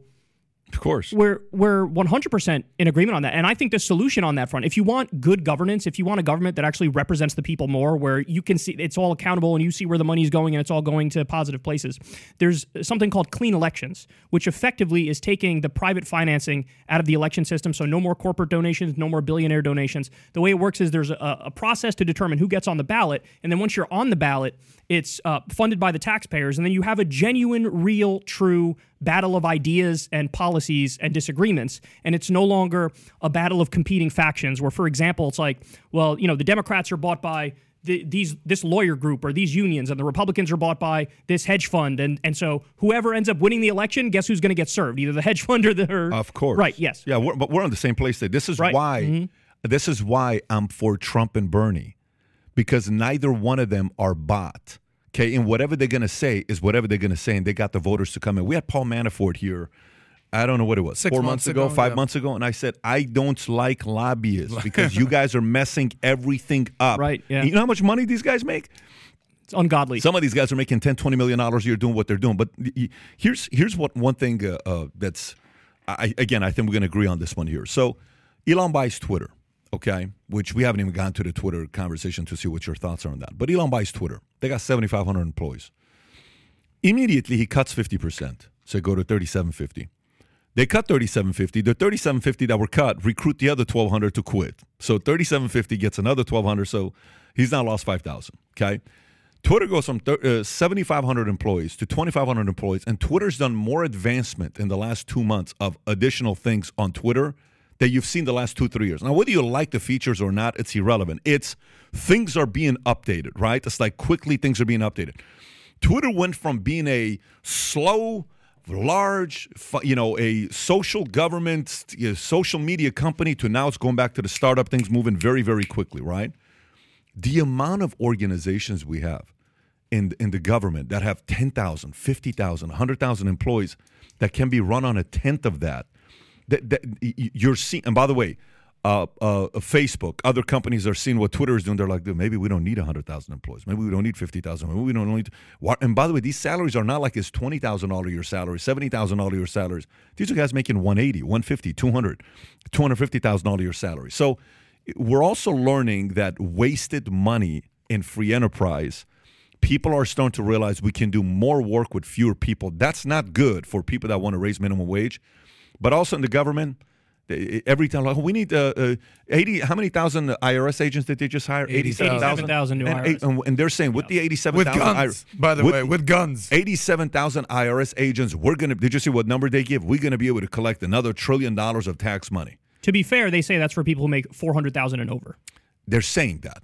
They're, they're saying that. But good luck going and spending some money and getting a seven hundred dollar bill on something you did on uh, you know, PayPal or any of that stuff. You're still getting that seven hundred dollar tax bill. They're still going and collecting that money from the people. eighty-seven thousand I R S agents for what? How does that sell me to dream? How does that sell me to dream? What are you saying to people? We're going to collect money. You really need eighty-seven thousand of them? Well, see, the problem is under the previous administrations, I think going all the way back to Bill Clinton, but it may have been from Obama and onward, there's been effectively like a war on the I R S where they've fired a tremendous number of them. So getting back these eighty-seven thousand is not even getting back to, you know, what it was however many years ago. So you think we need more I R S agents is what you're saying? I, to go after the wealthy? Yeah, because right now I agree with your point about the I R S kind of harassing working people yeah. and going after people who make forty thousand dollars a year or whatever it is. No, I don't want to go after those people. And I, it, like I told you, I think those people should get a tax cut, if anything else. I think they yeah. should have more money. Yes, I definitely think we should rein in the oligarchs for sure. And you need the I R S so in order to do that. How big are the oligarchs? How many oligarchs do we well, have? Well, I would define the oligarchs as what we just described before, which is the billionaires and corporations who pay the government their campaign you contributions. You need eighty-seven thousand to go after five hundred people? Well, no, I mean, not just the oligarchs. I'm talking about but that's what you the said, top though. one percent. But, yes. in, but if you I go, think you should go after basically the top one percent, including the oligarchs. So, are you, are you part of top one percent right now? Uh, I'm probably part of the top five percent. Okay, but you're going to be in the top one percent very soon. Maybe, maybe not. We'll see. There's no question about it. You keep you're, working, you're, buddy. You'll no, be no, there. There's no question. Capitalism's given you a very good life. You, and you, I, I think if you keep continuing, you'll be in the top zero point one percent. So we I believe should, in you, Kyle, is what we're should, trying to say. We no, I, you can I'm do saying, this. I'm saying the government should tax the shit out of me. That's what I think. Really, what's how, a how fair much, tax rate? How much should they what's tax? What's a fair um, rate? You know, uh, I make six figures at the moment. Um, I wouldn't put myself in the top bracket, but yeah, I mean... So what's your tax rate? Like, be real. What's your tax rate right now? You're I mean, in New York? Probably. Uh, you're in New yeah, York? I mean, New York has kind of high state taxes. Okay. And so let's say you make two hundred grand a year. Okay. So you're paying uh, one hundred grand in taxes. Uh, probably closer to like eighty-five, ninety, okay. something like that. So what are you you're more cool comfortable you paying? Yeah, no, I think I think that's a fair rate. So I mean, what happens if they probably, what happens if they took ten percent more? I would probably switch it up in terms of what percentage goes to the federal government versus what percentage goes to the state government. Um I, I'm kind of a believer in a more uh, centralized system. I don't like the how you have so many layers of government where each one can tax you and they do different things. I'm, yeah. a, I'm a big fan of centralization in the sense that, you know, it, it should be the same rules in Kentucky as it is in, in New York in a sense. But yeah, in terms of the amount of money that I'm taxed, sure. Yeah. If that if you tell me that money is going towards healthcare, education, happen, pre-K. Though. But I'm saying, but let's you know what you're saying? entertain my you know hypothetical. Yeah, yeah. Entertain you know what you're my saying? hypothetical. You know what you're saying? What?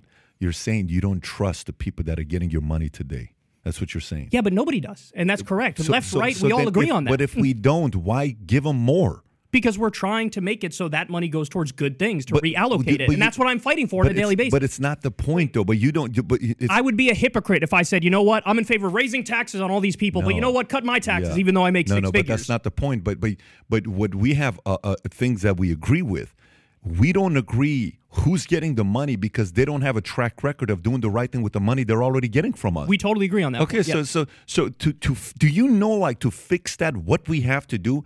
If, if a lot of work. If U S was a corporation, you have to fire fifty percent of the existing people and then bring newer people in who have ethics to clean it up that actually have to do the work because the existing people are not. They're in a swamp type of an environment that they've been getting away for a while, and no president's going to be able to fix that. The more, if, if there was anything that we did, like if the last person that said, give us this money and we'll give the money back was a guy named Abraham Lincoln. I think it's eighteen seventy-two or whatever the year was. He says, hey, we're going to tax you guys ten percent for the next however many years. And then once we pay off the money we got from the war, the debt, then we're going to stop taxing you. Guess what happened after Abraham Lincoln when he did that? They collected the debt. They stopped taxing. Okay? That's how tax was. We'll collect the money, we'll pay off the debt, and we'll not tax you again. Until nineteen thirteen, hey, let's F D R, let's start taxing everybody. I mean, that's a cool way to that's collect. That's before F D R. That wasn't F D R. No, when Lincoln did it, it was uh, eighteen seventy-two. Of course, it's before F D R. Right, but yeah, when, nineteen thirteen, you know, I'm saying nineteen, before F D R. Yeah, but, but when taxes came in, it's like, hey, mm-hmm. let's keep taxing, taxing. F D R brought minimum wage, twenty-five cents an hour, and then boom, you know, he did what he did. But the point is, that's what taxes was. We know where it went to.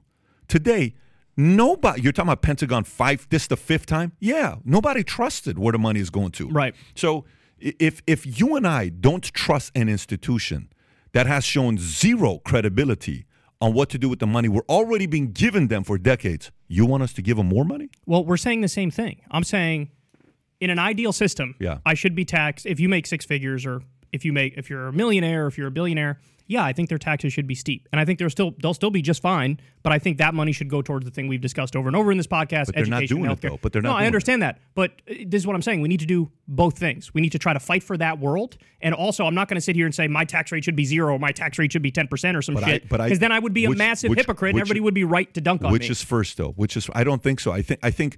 You're thirty-four years old. I think you try to do them simultaneously. You're January thirty-first. I think no? you're trying to do them. Si- yes, okay. I think you try to do them simultaneously. I don't think you can do that, though. I think, I think in life you're going to go through a lot of phys- philosophical changes. It's what's, you're going to be like, okay, shit, things change. What was this all about? Well, that's not cool. I, what is this? You're gonna if you're the same at forty-four as you are at thirty-four. There's problems, right? And it's not going to happen to it. If I'm the same at fifty-four as I am today, I wasted ten years of my life. I'm going to have some changes that happen in my life. F- for me. First starts off with accountability. Then when you earn trust with me, then I'll give you more taxes. Not the other way around. First, you have to prove to me that you're now doing the right thing with the money. Then you come out and say, cool, you want to go to this? Listen, man, you've proven you do the right thing. Here's another five percent. Because the last ten years, you proved me wrong. I didn't trust you. But the last ten years, look how responsible you've been with the money that you've had, and we lowered it for you. Now you want to bump it a little bit more? Let's talk about it. I understand that. I agree with all of it, but nobody should be worried about me, is my point. I'm not the person who's hurting. The person who's hurting is the person who makes twenty K a year when they work full-time, thirty K a year when they work full-time. So that's my main point. But that's is that but nobody shed a fucking tear for the YouTuber who does phenomenally well for running his mouth for a living. No, but I, but I, but I also think, I think... Uh, You're living in a state that has shown they have zero responsibility with what they do with the money. You're not living in a state that's doing a good job with the money. Uh, I lived in California for a long time, twenty-some years. I lived in Texas five years, and I came to Florida two years ago. I've been here for two years. It's not even two years yet, right? It'll be, be two years, years yeah, end of like January. This week. Your yeah. birthday is going to be two years, okay? It's, it's, it's, Happy birthday. Yeah. Thank you very so, much. so, but, but the point is, we came here. Uh, uh, we were building our media company. I just sold my insurance company six months ago. So I'm sitting there saying, where do I move the media company to? I don't want to leave it in Dallas. Uh, we looked at Greenwich. Okay, we're going to go to, not Greenwich, not uh, New York. We're going to go to New York. And then we looked at uh, Newport, Newport Beach, because I'm from L A and I like Newport Beach. And then we looked at Texas, Nashville, and then last minute, Florida. Hey, let's take, we were looking at Tampa, and we looked at South Florida. I didn't go to uh, I didn't go to New York because it was a shit show with the way they handled COVID. uh, taxes. Uh, no matter how much taxes you give them, they keep raising it. California, top of the chain with taxes. You know, first time since eighteen fifty-one, California's lost net net with the amount of people they have there. People are leaving that place. They don't trust California. Tennessee, I lived in Tennessee for two years. I don't want to go to, when I was in the Army, I was I lived in Tennessee for a couple of years. I love Tennessee, but I kind of wanted to have a little bit of the lifestyle with the money, and then I saw how DeSantis handled things in the state of Florida. I said, yeah. you know what, this is a place to move down to because his policies earned the trust of me moving my so family. So I have a question for you then. Yeah. twenty twenty-four, Trump versus DeSantis. Mm-hmm. Number one, what do you want to happen? Number two, what do you think will happen? It's a great conversation. We've had it many times. I don't think it's pretty. I think it's going to be ugly. I think it's, uh, this is a part where I'm going to kind of agree with you on, give you something that you're going to be able to talk about. I think there could be a civil war on the Republican side. I don't think it will be pretty. And I think if a DeSantis or a Trump is wise, specifically more on the DeSantis side, you have to do negotiations up front before twenty twenty-four comes around. Meaning, my camp is sitting down with Trump's camp right now having conversations to see if we can do anything here. Because if Trump comes out doing what Trump's going to do, it's going to be, you know how Bernie came out calling out Biden, calling out Warren, calling out all that stuff? But guess what Bernie did at the end of the day? He, he broke the back line. and he, he fell in line. He did. Yeah. There's no way so this is going to happen. Who's the favorite right now between Trump and DeSantis? DeSantis is. So you agree with oh, me? Oh. I've been having this debate with people. Quite in the Republican Party, you think I, DeSantis is the favorite? Oh, we got a disagreement. So you think Trump's in the, the favorite? Republican yes, in the Republican primary. In the Republican Vegas primary. Odds. If we're talking Vegas odds, Vegas yeah. put DeSantis at the top, then it's Biden, then it's Trump. No, Vegas no, and odds? I'm saying in the yeah. Republican yeah. primary, Trump I think versus it's DeSantis. Trump's to lose. You think it's Trump's to lose. I totally disagree now. Okay. I think DeSantis is the favorite right now. Trump has... I hope you're right, Kyle. I think a lot of people... Uh, my, what I right. said to you, I'm giving you Vegas odds. Yeah. I'm sorry, Trump is two, DeSantis is one, wow. and three is Biden. Trump is two, DeSantis is and one. These are the odds that I okay. trust. These are the polls that I trust, Newsom by the way. Vegas. Fourth, by I don't way. disagree with I'm you. I'm telling you. Not Pew, um, not Rasmussen, so, Quinnipiac, Vegas, baby. So let me give you... Uh, the here's the problem with Trump electorally.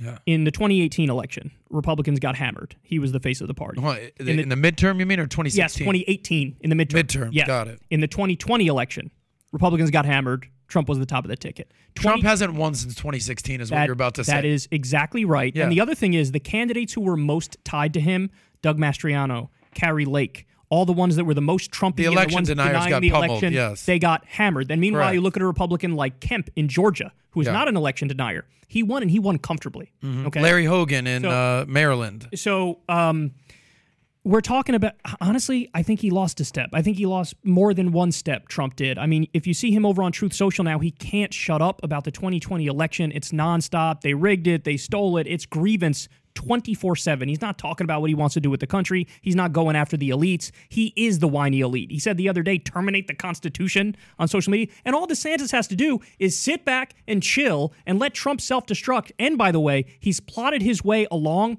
brilliantly for a right-wing primary because he did that thing the other day where it was like a roundtable event with a bunch of vaccine-skeptical people. The right-wing base loved that. There was something else that he did, which I'm blanking on at the moment, but he's been plotting his way around perfectly where he's not pro-Trump. He's not anti-Trump. He's just sort of Trump agnostic and doing his own thing. And a lot of people are leaving Trump yeah. and going to DeSantis. I think he's the favorite for the Republicans. What I think you're saying is the magic he had in twenty fifteen, gone. twenty sixteen is gone. It's gone. I don't think anybody would disagree with you there, on that. Believe me, believe it or not, there are people. I've had this debate with Crystal. I've had this debate with Sager. And I love both of them, but they, they've held strong to this day. Like, no, he's still the Don. Well, that's for twenty-five percent of the country and forty percent of the Republican base. That's great. That, that might win you a primary.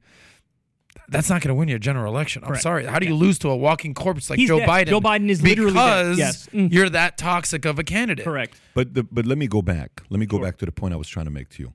So why did DeSantis all of a sudden get? You know, he went from winning by thirty-four thousand votes in twenty eighteen, barely winning by thirty-four thousand votes, to now one point five, one point six million votes. What did he do to become the best governor in all of America, plus minus votes? That's a form mm-hmm. of trust, including Miami-Dade County. What did he do to become the number one governor in America? Well, I would say, first and foremost, name recognition is huge. He's now the second biggest Republican name in the country behind Donald Trump. So I think that's a big part of it. But how do you get that name, I think is what he's asking. Because honestly, I think the media is not nearly as anti-DeSantis as they were anti-Trump. And he sort of gets... You got, if you got to give him credit, though. No, if he's... No, I, well, I, I, but I disagree with him. So I'm not... I'm not trying to hide from it or whatever. Yeah, but I understand that he did things that some people like. I don't like the things that he did. For example, he's against raising the minimum wage, even though sixty percent of Florida voters said they want to raise the minimum wage. He's against legalizing marijuana. He said it smells putrid, so it probably shouldn't be legalized. These are things I just disagree with. Now, where I will agree with you, there's politics and there's policy. On policy, I don't agree with him at all. On politics, I think he's a very good politician, and he's dangerous, and he could get elected. Well, let me let me say say this part. Okay, do you agree with the policies of New York, how they handle COVID? No, of course not. Okay, no. So COVID, I think, is is a complicated topic. I'm not on. So there's some people on the left who I would describe as authoritarian, yeah. where they said, "Hey, shut down the economy. You know, force you to wear a mask, force you force you to get a shot."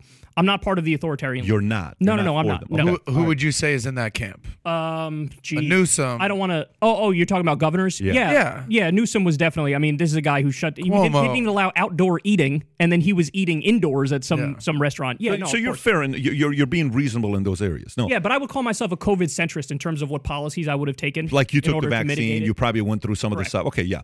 So, so f for me, uh, do you see yourself living in New York long term? Like um, twenty years, well, will you be in New York?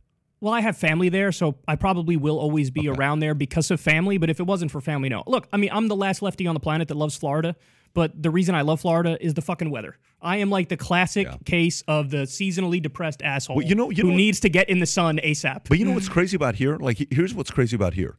You know how, like, in California or New York, if you're on Republican or you're conservative or you're a capitalist, you may not want to brag about the fact that you are because it's a different climate that you have in New York and California. Mm-hmm. And if you go to Texas, certain parts of Texas, if you're on the left, I'm not talking Austin. I'm talking certain areas in Texas. If you go, you're like, hey, I'm a progressive, yeah. I'm this, you probably don't want to brag about it. You know what Florida says? We don't care. If you're going to come here, work, make your money, do all this stuff, come on down, man, if you're going to be doing that well, part. So, so go, going back to the question about policies and what they do with the money, DeSantis earns the right to say, here's how much money we want to use to do X, Y, Z. Are you guys up for it? I would entertain it because of how they've managed things in Florida so far. That's the part what I'm saying, that if we're going back to, I think we need to do more money to be something with Medicare and da da da, and I want to, why forty-five thousand people? Fine, no problem. First, earn the right on what you've done with the other trillions of dollars we've given you, the U S government. Now you fix that by getting half, rid of half of the people that all this wasted money. Now you can come back and say, guys, because we did such a good job with the last seven times we raised taxes on you or your money you gave us, we would like to ask for ask for the following. Okay, let's have the conversation. Like, it's like a budget meeting. You're the C M O. You come out and you say, guys, last year I asked for seven million dollars for my budget. Okay, yes. This year I want to up it to twelve million dollars. I'm going to say, twelve million dollars? Kyle, what are you going to do with it? Well, let me tell you what we did with the last seven million dollars. Last year when you guys gave me a budget of seven million dollars, here's how much we made. six hundred thousand dollars was used for AdSense, uh, for ads on Facebook. That six hundred thousand dollars made us four point two million dollars. The year before we spent three hundred thousand dollars, we only made six hundred thousand dollars. Number two, we put an event with two million dollars. That two million dollar event made us four point eight million dollars. Last year we did one million dollars at the event. We only made one million two hundred thousand dollars. Da, da, da, da, da. So my seven million dollar budget last year you gave us, I made you twenty-two million dollars. That is why I'm asking for twelve million dollars bucks. And we say, you know what, Kyle? twelve million dollars, you have fifteen million dollars. Because you've earned the trust to ask for more money. If American government was a C M O, they've done the opposite. We've given them the seven million dollars, and they've come back saying we need another ten million dollars. Yeah, I mean, I take your point. I think it's a reasonable point. My only disagreement would be when I look at the government, it's not just a monolith. There's so many different parts of the government that do different things and are responsible for different things. And so if you tell me, hey, we're going to take X amount of money, and we're going to put it directly into, say, Medicare or Social Security, Um, or, you know, the some program that, uh, what's the, what, the children's health insurance program or whatever it was, which gives health insurance to kids. If you say, we're going to allocate this exact amount of money to this, then I say, oh, definitely, I'll sign on the dotted line right now. If you tell me, you know, it's going to go towards some subsidy to some asshole who doesn't deserve to get that subsidy, then it's a totally different conversation, and I agree with you completely. So I just, I think it's a, you know, bureaucracy is complicated. Uh, in general, uh, you know, bureaucracy can suck if it's not efficient, right? But certain parts of the government I like better than other parts of the government. Were you going to say something? Well, I wanted to talk about a story that you brought up. I, I don't want to shift gears, though. I want to talk about a story that you brought up about uh, this story. It's on page um, seven, you talked about two-thirds of Americans are now living paycheck to paycheck. Right, right? Yeah. You, mm-hmm. you cited that. Uh, it's a recent story, right? How recent? Yeah, it's you always think been pretty bad. Yeah, there, that's my point. Yeah, and, and that's kind of where I was going with this. And I'll just kind of say, Payments released its latest survey showed that as of November, as of November, sixty-three percent of American consumers are living paycheck to paycheck, a three percent increase from the previous month, but roughly the same time as last year. So if you look at the headlines, it's like, holy shit, two thirds of Americans are living paycheck to paycheck. What's my point with bringing this up? I've been in the finance space for fifteen years. I've been I've been a major advocate of personal finance and personal responsibility for five plus years. That's how I even got into the social media world, which now turned into business and entrepreneurship and everything that I do. But I've recognized that two-thirds of Americans have been living paycheck to paycheck for decades. Right, yeah. Okay, and, and th- where am I going with this? So personal responsibility, personal decisions, personal finance. And this is kind of revisiting like the conversation of like, well, if you make better decisions as a dad and do better than our friend over here, of course your kid should benefit from that. It's not everything is equal. So I'll give you a little anecdotal story. I used to go do a lot of man on the street interviews. So during uh, COVID in twenty twenty-one, I would go down and, and interview all the spring breakers. And two Two people on the same street, shout out to the people on Ocean Drive down in South Beach that I interviewed back to back. I interviewed this girl and I was like, what up? Did you get a stimulus check? She's like, oh yeah. How much? Uh, eighteen hundred. She goes, nope, I got sixty-four hundred. I go, sixty-four hundred? What's P P P up? P P P loan, right? No, no. She had dependents. You get you get oh, eighteen hundred okay. bucks or whatever it was, yeah. sixteen hundred bucks per uh, dependent. Don't beat me up if it's sixteen or eighteen hundred. I don't remember what it was. I didn't qualify. But okay, I'm like, well, amazing, you got sixty-four hundred bucks. I said, how much did you spend on this trip to South Beach? She goes, sixty-four hundred. I was like, holy shit, you idiot. You spent all your money on this trip to South Beach. All right, good luck out there, baby. Then I go interview another guy. I was like, hi, what's up? How you doing? He's like, spring break, I'm out here. I go, how much did you get for um, for spring break? I'm sorry, for your stimulus check. He's like, uh, thirty-two hundred, right? I guess he's got a kid or a wife yeah. or whatever it was. And I go, how much did you spend on this trip? He goes, a thousand bucks. I go, oh, what'd you do with the rest of it? He goes, oh, I put a thousand bucks into my Roth I R A. I put another a thousand bucks into my savings. And I used another a thousand bucks to actually enjoy my life. I go, respect to you, bro. So these individual decisions that you make have a major factor in what you do with life. Let's take that deeper. Let's say you're that exact same girl that spent sixty-four hundred bucks and that exact same guy who only spent a thousand bucks on his vacation and pumped a lot of his money into his retirement account, to his savings account. God bless you. Or maybe he paid off credit cards, or maybe he's just saving up for for a down payment on his loan. But okay, so now say that that girl, in her free time, five hours a day, she knows every show on Netflix. She's watching Game of Thrones and, and Game of Thrones Part two and House of Dragons. And the other guy is actually watching P B D Podcast two hours a day and twice a week. And he's improving. He's getting smarter. And he's reading a book or what. He's just doing it. And the, the other girl, she's uh, playing video games and she's doing that. Whereas the other guy is working out and improving. So I'm saying that you are a byproduct of the decisions that you make.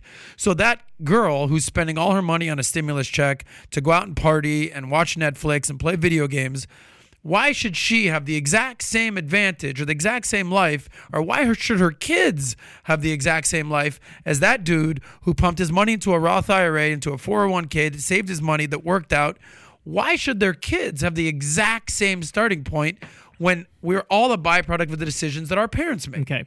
So the short answer is you're not going to create a government bureaucracy to comb through one hundred seventy-five million people to determine who you think is worthy and who you think is not worthy. When you do a relief program, generally speaking, there's going to be broad relief, in which case, yeah, some people might be assholes, might be irresponsible, they get the money, and others may not be. No doubt. The government yeah. should give all the people the money, it's all good, but it's on the person to decide what you're going to do with the money. Well, look, I don't think anybody would disagree with that. And yeah, you can point at certain examples of individuals being assholes with their money, but I do think that misses the bigger picture, and here's why. There was a U B I study that came out of Stockton, California. The the mayor over there somehow got this pilot program started with universal basic income. I think he gave five hundred dollars a month to people. And what they found is that in the overwhelming majority of cases, the money went towards necessities.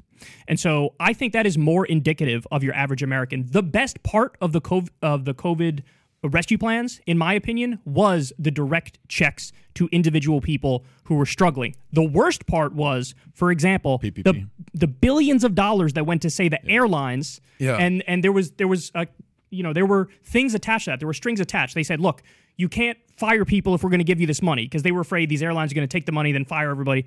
And guess what they did?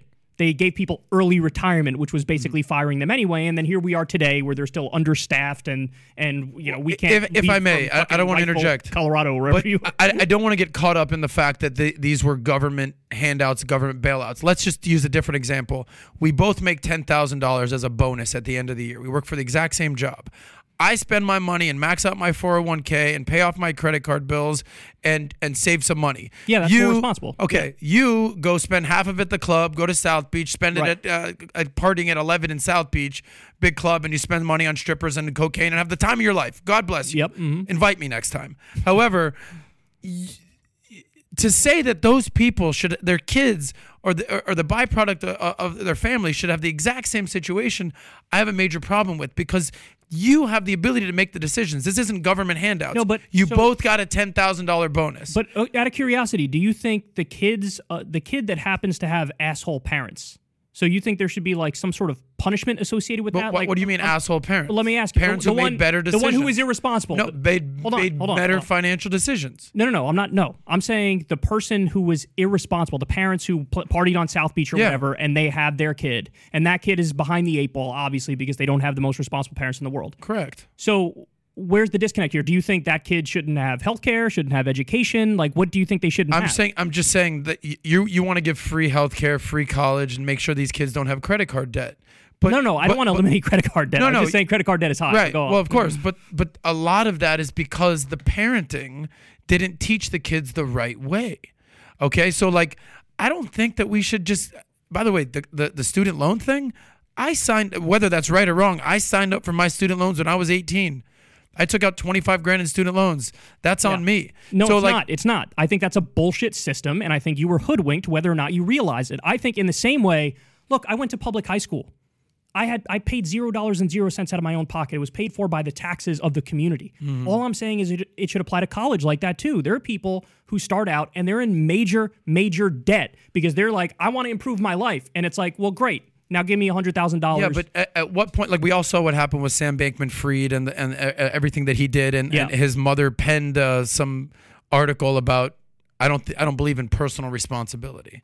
So I, I think kind of like the whole premise of America is that you're an individual. You can do whatever you want in your life. I say this all the time. There's a major difference between being poor and broke. Poor, you live in a poor shithole country and some you're in Honduras, whatever. You you can't make your money.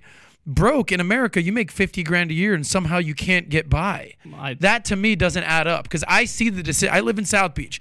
I see the decisions people make on the weekends. They spend three hundred dollars at a bar tab so, when they should have fucking stayed in that night. Do you have and that any, person ends up paycheck to paycheck complaining about inflation, whereas that is money that they should probably have just saved. Okay, but they want to do things that their friends are doing and my, they want to keep up with the Joneses. My question for you is very simple. I think we're having two separate conversations. Do you have any systemic critiques, or does it always come back to the individual? The systemic critiques are fair, meaning I think we all agree that the system is messed up, but if you think that the, at the end of the day, what's easier to fix? The system with a thirty trillion dollars G D P, or your life based on fifty grand? And if your life based on fifty grand is the easier thing to fix, that's where you should start. Okay, but so like the problem the, is the, the, the wailing against the system and like the the victim mentality and like, oh my God, life's victim, so tough. That's a straw man. That's well, a straw I'm man. Not saying that, but there there are a lot of people that say, you have no idea how many conversations I have with people. My fucking boss is an asshole. Life sucks. They don't pay me enough. It's like, you make fifty grand. I see what you're doing on the weekends, buddy. Okay? You could have stayed in Saturday but night, but inside you, you, you, you spent, you went though? to the club. Isn't no. that a straw man of working people? But, what every working person is just some asshole who fucks off no, and gets drunk every week? That's no, not what I'm there saying. There are some people who are busting their ass and just not able to pay the bills. But, but, how, my main but, but they're busting their ass at their job. What are they doing my, with their free time? My main disagreement is that I submit to you, people cannot just bootstrap their way out of this if the system is rigged. I think it's rigged. What say you? I think there's a lot of things within the system that can be improved. Okay, that's great. But so if you so if you want to, but if you want to wait for the system to improve itself and fix your I life, never said those words. Go for it, buddy. Never Good said luck. Those words. I think I'd rather start with myself, and in year one, get out of debt. Year two, save some money. Year three, start investing and do something about it, rather than wait four years for Bernie to try to figure it out. First of I, all, I, I never I'd rather said those take, words. No, I, I I'm giving a hypothetical, but I would rather look in the mirror and say I got to do some things in my life than wait for the government or Kyle or the system. System to have it figured out. Look, that's just my opinion. The problem here is I don't think anybody disagrees with what you're saying. When you talk about like, hey, do the best you can, work really hard, pick a passion, give your all to it, learn, expand your horizons. If you if you say those things, yeah. then I say, and I think any reasonable person would say one hundred percent on board. But I think the problem is when if somebody comes along and has a separate conversation critiquing the system because they say it's rigged, it's not fair, and then you invoke the individualistic argument again, in a sense to kind of cock-block the conversation about the systemic critiques, then I think it becomes a problem. Because then the assumption is, the implication is, if you just bootstrap your way out of it, you're going to get out of it. And my my whole point is, I don't think that's possible. I think there are tens of millions of people who are part of this working poor group okay. who did nothing wrong on their own, and the system just fucked them. One of the, well, let me give you yeah. one story. Uh, when I was in high school, the hardest working guy I knew, his name was Kevin, okay? Mm-hmm. He rented a shitty little apartment, and he worked two or sometimes even three jobs, was going nonstop. And the guy was living at or below the poverty line.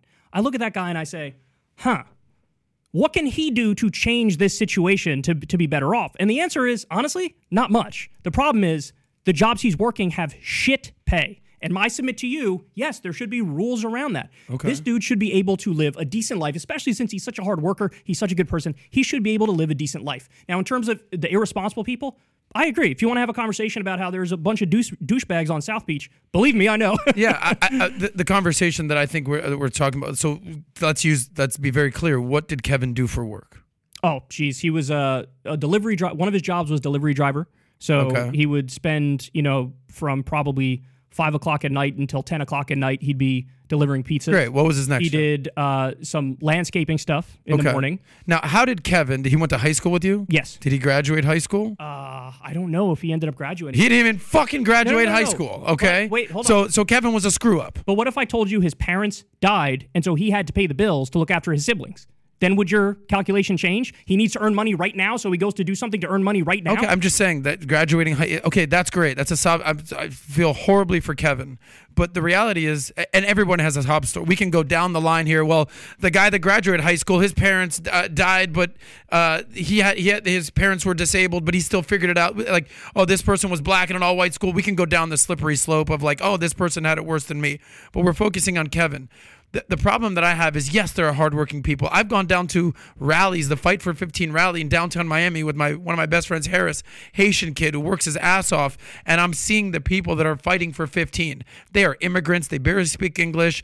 They don't have anything going on. They're working two jobs. I feel for these people. But what what we are in agreement on is that during that their their time of work, making that those deliveries, respect, they're working their ass off. My question is, what are you doing with your spare time? We all get twenty-four hours in a day. My inkling, my inkling is those people who are still conti- continually living paycheck to paycheck, having two jobs, can't figure it out. They're not putting in the work outside of work. We're all we're going to fully fundamentally agree on Kevin, the delivery driver. It's tough out there as a delivery driver, no doubt. But my question is, when Kevin goes home, is he putting on Netflix or is he watching videos that will improve his life? Yeah. I think most people would rather put on Netflix. And I think to Pat's credit, what Pat is basically saying is when he was working at Bally's and his boss is saying, hey, he went above and beyond. Yes. I, I, you can be like me and make eighty grand a year. Just do this. He's like, dude, I, I want to do, more, I do more, and I'm going to read books, that. and I'm going to improve. But it's it's outside of the working hours. That's really what it comes down to for me. Yeah. Those people that are fighting for fifteen, I'm wondering what they're doing outside working hours. Yeah, I mean, but look, I mean, I think, I believe in a in a good beer, a football game or, or an N B A game or something. Like, I want people to have that leisure time, that relaxation. Every single time. Sunday, though? I mean, if you work full-time, yes. If you work full-time, I think you should be able to live on that wage. Yes. But that's not how life works, though. I know, but I want to make it I, but, that way. But, that's why we're talking. That's why we're arguing. Yeah, but it's not. It's not. No, I, I. And by the way, first of all, I got to tell you, I didn't know if I was going to like you or not. I'm, be, I'm, I'm being very honest with you. I can't tell you how much I like you. Like oh, I can't wait sweet. to have you back on again. And I'm and I'm being very sincere with you. I'm like, I can't wait to have you back on next year and, and, and multiple times while we're doing podcasts. The feeling's mutual, by yeah. the way. I was very excited to come in here knowing that we don't fully agree. Yeah, I find that but, interesting. But but but, but there there is uh, you're a true believer, and and that's an easy conversation to have. But to go back and talk about, like, I would like to see everybody be able to take a Sunday off. It's just not reasonable or logical for the following reasons. I'll let, me, let, okay. let me let me explain why. Let me explain and why. I'll go further when you're done. So you know, like uh, when people get married and and they we have this idea of what marriage is like, okay? And they get married, like, oh wow, I didn't know these seventy-three different things. This idea about having kids. Let me tell you, ninety percent of having kids is very difficult and annoying. ninety percent of having kids. So it's it's to say, you know what? I would like every mother, new, new mother that had a baby to have their Sundays off to do whatever. Yeah, that's not logical. It's not reasonable. Yeah, I, I would love every startup person that's uh, starting a business to have their Sundays to themselves. Not logical, not reasonable. I would like every soldier that's deployed in Iraq or, you know, I, I would like to have them. It's not like the war doesn't happen on Monday through Saturday. It's not like international law. We only fight wars Monday through Saturday. No. Hey, I would love for N B A players to have Sundays off. No, they're going to play on Sundays. Hey, I would love these N F L players to have Sundays off to themselves. That's not reasonable. Hey, I, I would love these, you know, uh, people who are going to church and pastors. I want them to have Sundays off. No, no, that's you, your work. So, so, so the point, the point being, anything big, anything worthy, anything that you're going to be very, very proud of is going to come with a timeline of you not having a life, okay? Having a kid, you don't have a life. When you're in the military deployed, you don't have a life. When you're running to get your M B A, you don't have a life. When you're running to be a bodybuilder, Iranian guy, Hadi Chopin just won Mister Olympia, you're not going to have a life. When Ali was getting ready for a fight, ninety days before a fight, you don't have a life. So almost the biggest, most incredible, rewarding things that we go through come with a few years of not having a life. So I get what you're saying, where eventually a person ought to have the right to be able to dot, dot, dot. For sure, I'm with it. But to say, I want everybody to have a day, I, I, I, it's like saying, dude, your dream is going to be this demanding. Mm-hmm. Do you want to do that? It's going to take two years of you not watching any Netflix, any shows. Are you willing to go through that? I'm not. Right. Then don't don't bitch about it, so because you can you I have add the to choice. That? Can I add to that? And then, right, and then I, I do want to respond to that. Yeah, yeah, I, I want to hear what he has to say. one hundred percent. Well, I, I so much agree with this. I was having a conversation with a girl yesterday. She goes, so so what do you do for work? I'm like, well, she's like, is the value tainment what you do? I go, no, I have a financial firm that I run. And that's where I make all the majority of my money, and I do the valuetainment thing on the side, which is now turning into a full-on career at this point, right? But it didn't start out that way. It started off as a little side hustle interviewing people. She goes, well, where do you find the time to do two careers? I go, well, if you care that much, I, I there's a lot of things I had to eliminate. I don't watch football on Sundays anymore. I don't have a T V anymore. I don't watch Netflix anymore. I don't really go out and party all that much anymore, except for, you know, occasionally.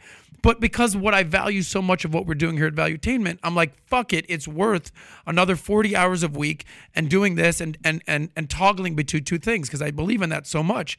But that's because I that's that's something that I believe in that I want to do. Again, personal responsibility, not to like put your stuff out there. We talked about this beginning. You're getting married, right? To Crystal, congratulations. You found love. That's amazing. She has three kids. You're about to be a stepfather, three kids. So God forbid something happens with one of the kids. God forbid. I hope it doesn't. Suck it up, kid. Okay. Or right. It's Sunday. Or God forbid that you guys end up kind of living paycheck to paycheck because you got to put three kids through private school, but it's worth it. Is anybody should anybody feel bad for you that you are don't have more money than you possibly could because you're marrying somebody with three kids? You signed up for this, is my point. Yeah. And that's great and that's awesome. I wish you the most amazing life ever. But for me, I'm saying, I don't know. If if if if times get tough, it's because you kind of signed up to having three kids, and that's your decision. I respect that. Versus the person that's like, you know what? I'm not marrying somebody with no kids. I don't want the responsibility. I'm going to start my own family and start at once. But you made those decisions, and that's what I love about America is you get to pick the life that you want and carve out what you want from life. So let me respond to all that. Yeah, of course. First of all, um, if people want to choose to go further, to do something that's full-time or beyond full-time. They want to choose to have a family. They want to choose to be a soldier. They want to cho- choose to be in the N F L, which means you're going to have to work on Sunday. Obviously, I'm one hundred percent in agreement with all that. You're talking to a guy who, when I first started, I literally worked shit from ten a.m. in the morning to like two a.m. at night, six days a week, every day. Respect. Okay. Yeah. Yes. And so now, but look, congratulate that. Now here's the difference, though. So that was a that was a choice on my part to try to go after this. I think the disconnect here is there was a poll that came out years ago which found, I think the number was eighteen percent of Americans feel quote unquote engaged at work. So in other words, only about eighteen percent of Americans like their job. What do you do in a system where the majority of the jobs are jobs people don't really want to do, don't like doing, but we need these jobs in order for society to function? And that's where the conversation we were having before comes in. What should the norm be for the way we structure our, our economy? Should people have to work? For example, before unions came around, people would work six days a week, seven days a week, and then eventually we earned the right, hey, we're only going to work five days a week, and that became the default. That became the norm. So again, if you want to choose to do something, by all means, go right ahead. I chose to work more than just, you know, five days a week. But before I said I was going to go further, here, I'll go one step further. I think the norm should be a four-day work week. And there's been a number of uh, pilot studies on this where uh, you have people work four days a week, and they're doing one in the U K, they're doing them in a bunch of different places now, Portugal, Portugal too. Yeah. And so the productivity in these companies, many of them stayed the same, and some of them the productivity even went up. Because it turns out when you focus on something for maybe a shorter amount of time, but you give your all to it in that shorter amount of time, it's better than just sort of doing it nonstop without the leisure time to sort of recharge your batteries. I've seen a lot of those studies. Yeah. I think a lot of them do have validity. Yeah. I mean, so the point is, like, you're, you didn't just pull that out of your ass. I've seen right. a lot yeah, of yeah, yeah. So anyway, if people want to choose to go further, one hundred percent on favor, uh, in board, on board with that. Uh, but I would also say I think the default should be a four-day work week. And I think, again, I don't think it's a controversial statement. I think most people agree. In fact, I think you guys in your heart of hearts probably agree with this. If you work full-time, you should make enough money to survive. That's but not too th- much. Th- now, I'm not saying great. give everybody a Maserati and two million dollars if you put in the bare minimum. That's fucking crazy. What I'm saying is if you work full-time, you should make enough money to survive. And, and I fully agree with you. And then the four-day work week, there's a lot of people that are doing that. A lot of companies are starting right. to do that, mm-hmm. remote, not remote. But there's uh, some people out there that you're like, take your four-day work week and shove it up your ass. I want to work six, seven God days a bless. week, and I want to build something. Work till you and die, those, no and, problem. And those people, when they end up making a million dollars or ten million dollars or one hundred million dollars, they shouldn't have to pay the price or pay more than the person who's like, look, just do my, let me do my four days and I'm out. Wait, could you repeat those, that? I'm saying those people who choose uh-huh. to sacrifice and work seven days a week, right. even though the that the bare minimum is four days, those people shouldn't have to pay more in taxes or have to feel the brunt of society, or their kids have to bear the responsibility of that well, yeah, I because they it. chose to live a more... Uh, uh, they wanted to have a bigger life. Yeah, well, I mean, our core disagreement there is going to be, I believe in a progressive tax system. I don't know. Do you believe in a flat tax too? Is that your I, idea? I think that's a good idea. Okay. I think that, so well, I think the tax code at the end of the day is so freaking complicated. Anything you could do to simplify that would be ideal. That we totally agree. I would get rid of every single loophole deduction, make the All actual that. rate on paper, make the nominal rate and the effective rate the exact same. I don't like this thing yeah. where it's like your nominal rate is this, but after we factor in all these forty-seven it's things. So complicated. It's, Keep and, it simple. You familiar with the KISS principle? Yes. Keep it simple. Stupid. one hundred percent. And that's exactly what that. the tax code is. Let's now. Get, let's get, we're about to wrap up here to, to finish up the podcast. This has been great. Uh, yeah, what you just said right there, when you're saying, you know, the four-day, you know, throwing that part in there, some people are already doing that. It's nothing new. That's been going on for quite a few years. And even what social media has allowed people to do is to make the four-hour workday more realistic. I think uh, Tim Ferriss wrote a book about it called Four-Hour Workday. The Four-Hour Workday. I never read that. Did you ever read that? I never read it. Yeah. It's not what I subscribe to. But there are people that like that. And there are people that enjoy that uh, lifestyle. For me... Here's how I allotted when I sit down and typically look at what a person, let's just say you do a four-hour work, four, a four-day work week. What are you going to do with the other three days? What does the average person do with the additional three days? You yeah. know what the average person, you know how much social media consumption is up, or T V consumption, or doing nothing with your life is up. For me, I want to know what the best looks like for X Y Z, whoever it is, for John, for Mary, for Jack. I want to see that. Now, do they want to see that or not? It, that's a choice that they have to make. It's not my uh, option to force it down their throat. Go give your best to see what your best looks like. I don't give a shit about that. No problem. Enjoy your life. But if you're not happy with the money you make, just figure out a way to increase your market value. There's many different ways to make a living today in America, especially with these technology companies that we have. So many different ways to make money. Anyways, uh, Kyle. Can I give one more yeah, response go for to that? It. Yeah. Because I think you guys will actually, we'll end on a point of, I think, giant agreement, which is, so, you know, my job, I talk about politics, economics, news, give my opinion on it and everything. But I do have a personal life philosophy that I abide by in my own life, and I would recommend if, you know, if people like it, they give it a shot too. I call it passionism, which is very similar to what you just described, which is I think you get the most happiness and meaning and joy out of life if you have a thing that you like and you give your all to it and you leave it all out there on the field. And uh, whatever that thing is, I don't care what it is. If you want to build fucking, you know, toy sailboats, by all means, go ahead. You want to give your all to a sport, by all means, go ahead. If it's a particular profession that you enjoy, by all means, go ahead. But find something that makes you happy, almost like innately, where you get excited when you hear about it for whatever reason. You did it when you were a kid or came to like when you were older. Give your all to it. Leave everything on the field, and then you'll be surprised what can happen and where that could take you. I mean, there's no promises. It's one of the reasons why I like the idea of a four-day work week, because some people, they just don't make money off of the thing that they love. That's the unfortunate reality of the world that we live in. So for those people, I want to give them enough time to expand their leisure, enjoy their time, do something they love, even if it's not their main economic pursuit in life. Um, but just give it your all and see where it takes you. And I guarantee you at the end of the day, you'll be happier, because with passionism, it's more about the process than it is the end goal. Mm-hmm. It, it's not about like, okay, if I do X, Y, and Z, I'll get the million dollars or I'll get the women or I'll get what. No, no, no. The whole point of it is the beauty is in the process of it. If you love something, you give your all to it, you don't stop, um, you'll be a much happier person just by going down that path. Fully I, agree. I, I, I get what you're saying. For me, I, I, I subscribe to the four twenty rule, and I don't mean by smoking weed every day at four twenty, although that sounds pretty uh, cool for many. First twenty years, don't screw it up, man. Just learn a little bit about life. Second twenty years, make your money and really go make your money. Third twenty years, use that money to invest into your passions. And then the last twenty years, go figure out a way to go contribute back to society, whether it's going to be charity, politics, service, mm-hmm. whatever it is, education, but make your money. Sometimes when you, I chase my passion part-time, I chased retiring my dad at a ninety-nine cent store full time. I didn't grow up saying I'm going to go sell life insurance for the rest of my life. I did that because I saw that as a vehicle to allow my dad to no longer have to work, because he worked at a ninety-nine cent store for a long time. Side, you know, pursued my passion nonstop, of course. But sometimes the, the concept with passion alone, it distracts you from doing things that we only have to do because we like it. Listen, a lot of things I've done in my life I did not like. That has allowed me to do the things I'm doing now that I love and like a lot.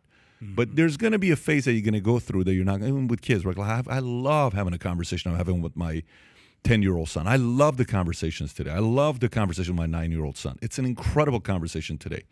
There's a lot of times that I didn't enjoy what I was doing as a father. It was a very annoying thing that I was going through. Right. Anyways, Kyle, this has been a blast. Adam, I enjoyed you guys also having a banter together. It was purely class out of everybody that was here. I had a great time. We can't yes. wait to have you back on again. Appreciate your philosophy. Appreciate you coming out here and giving uh, your ideas uh, to it. Guys, if you enjoyed it, uh, give it a sub to the channel. Also, Rob, can we put a link to his channel as well, both in the chat and in the description mm-hmm. for them to go find his comment? He's got a lot of different things, opinions on a lot of different things he talks about. If you didn't catch it, he's also got a sense of humor. He's a funny, witty, sarcastic guy, which is my kind of a humor that I like. But, uh, Kyle, appreciate you for coming out. Guys, it was an this absolute was a blast. Pleasure. Yes. Thank you very much. I, I think Thanks we're doing podcast again tomorrow. tomorrow. No, we're doing tomorrow. Yeah. Home team. Zenner's going to be here. And uh, Sam Sorbo, I think. Kevin yes, Sorbo. No, you give me a weird look. Uh, well, uh, that's just his face. Okay, Tom. We'll figure it out. We'll yeah. figure out what's going to happen. Anyways, we're doing a podcast tomorrow. We got like sixty topics to go through yeah. tomorrow on it. Take care, everybody. Bye bye. Bye bye. Bye bye.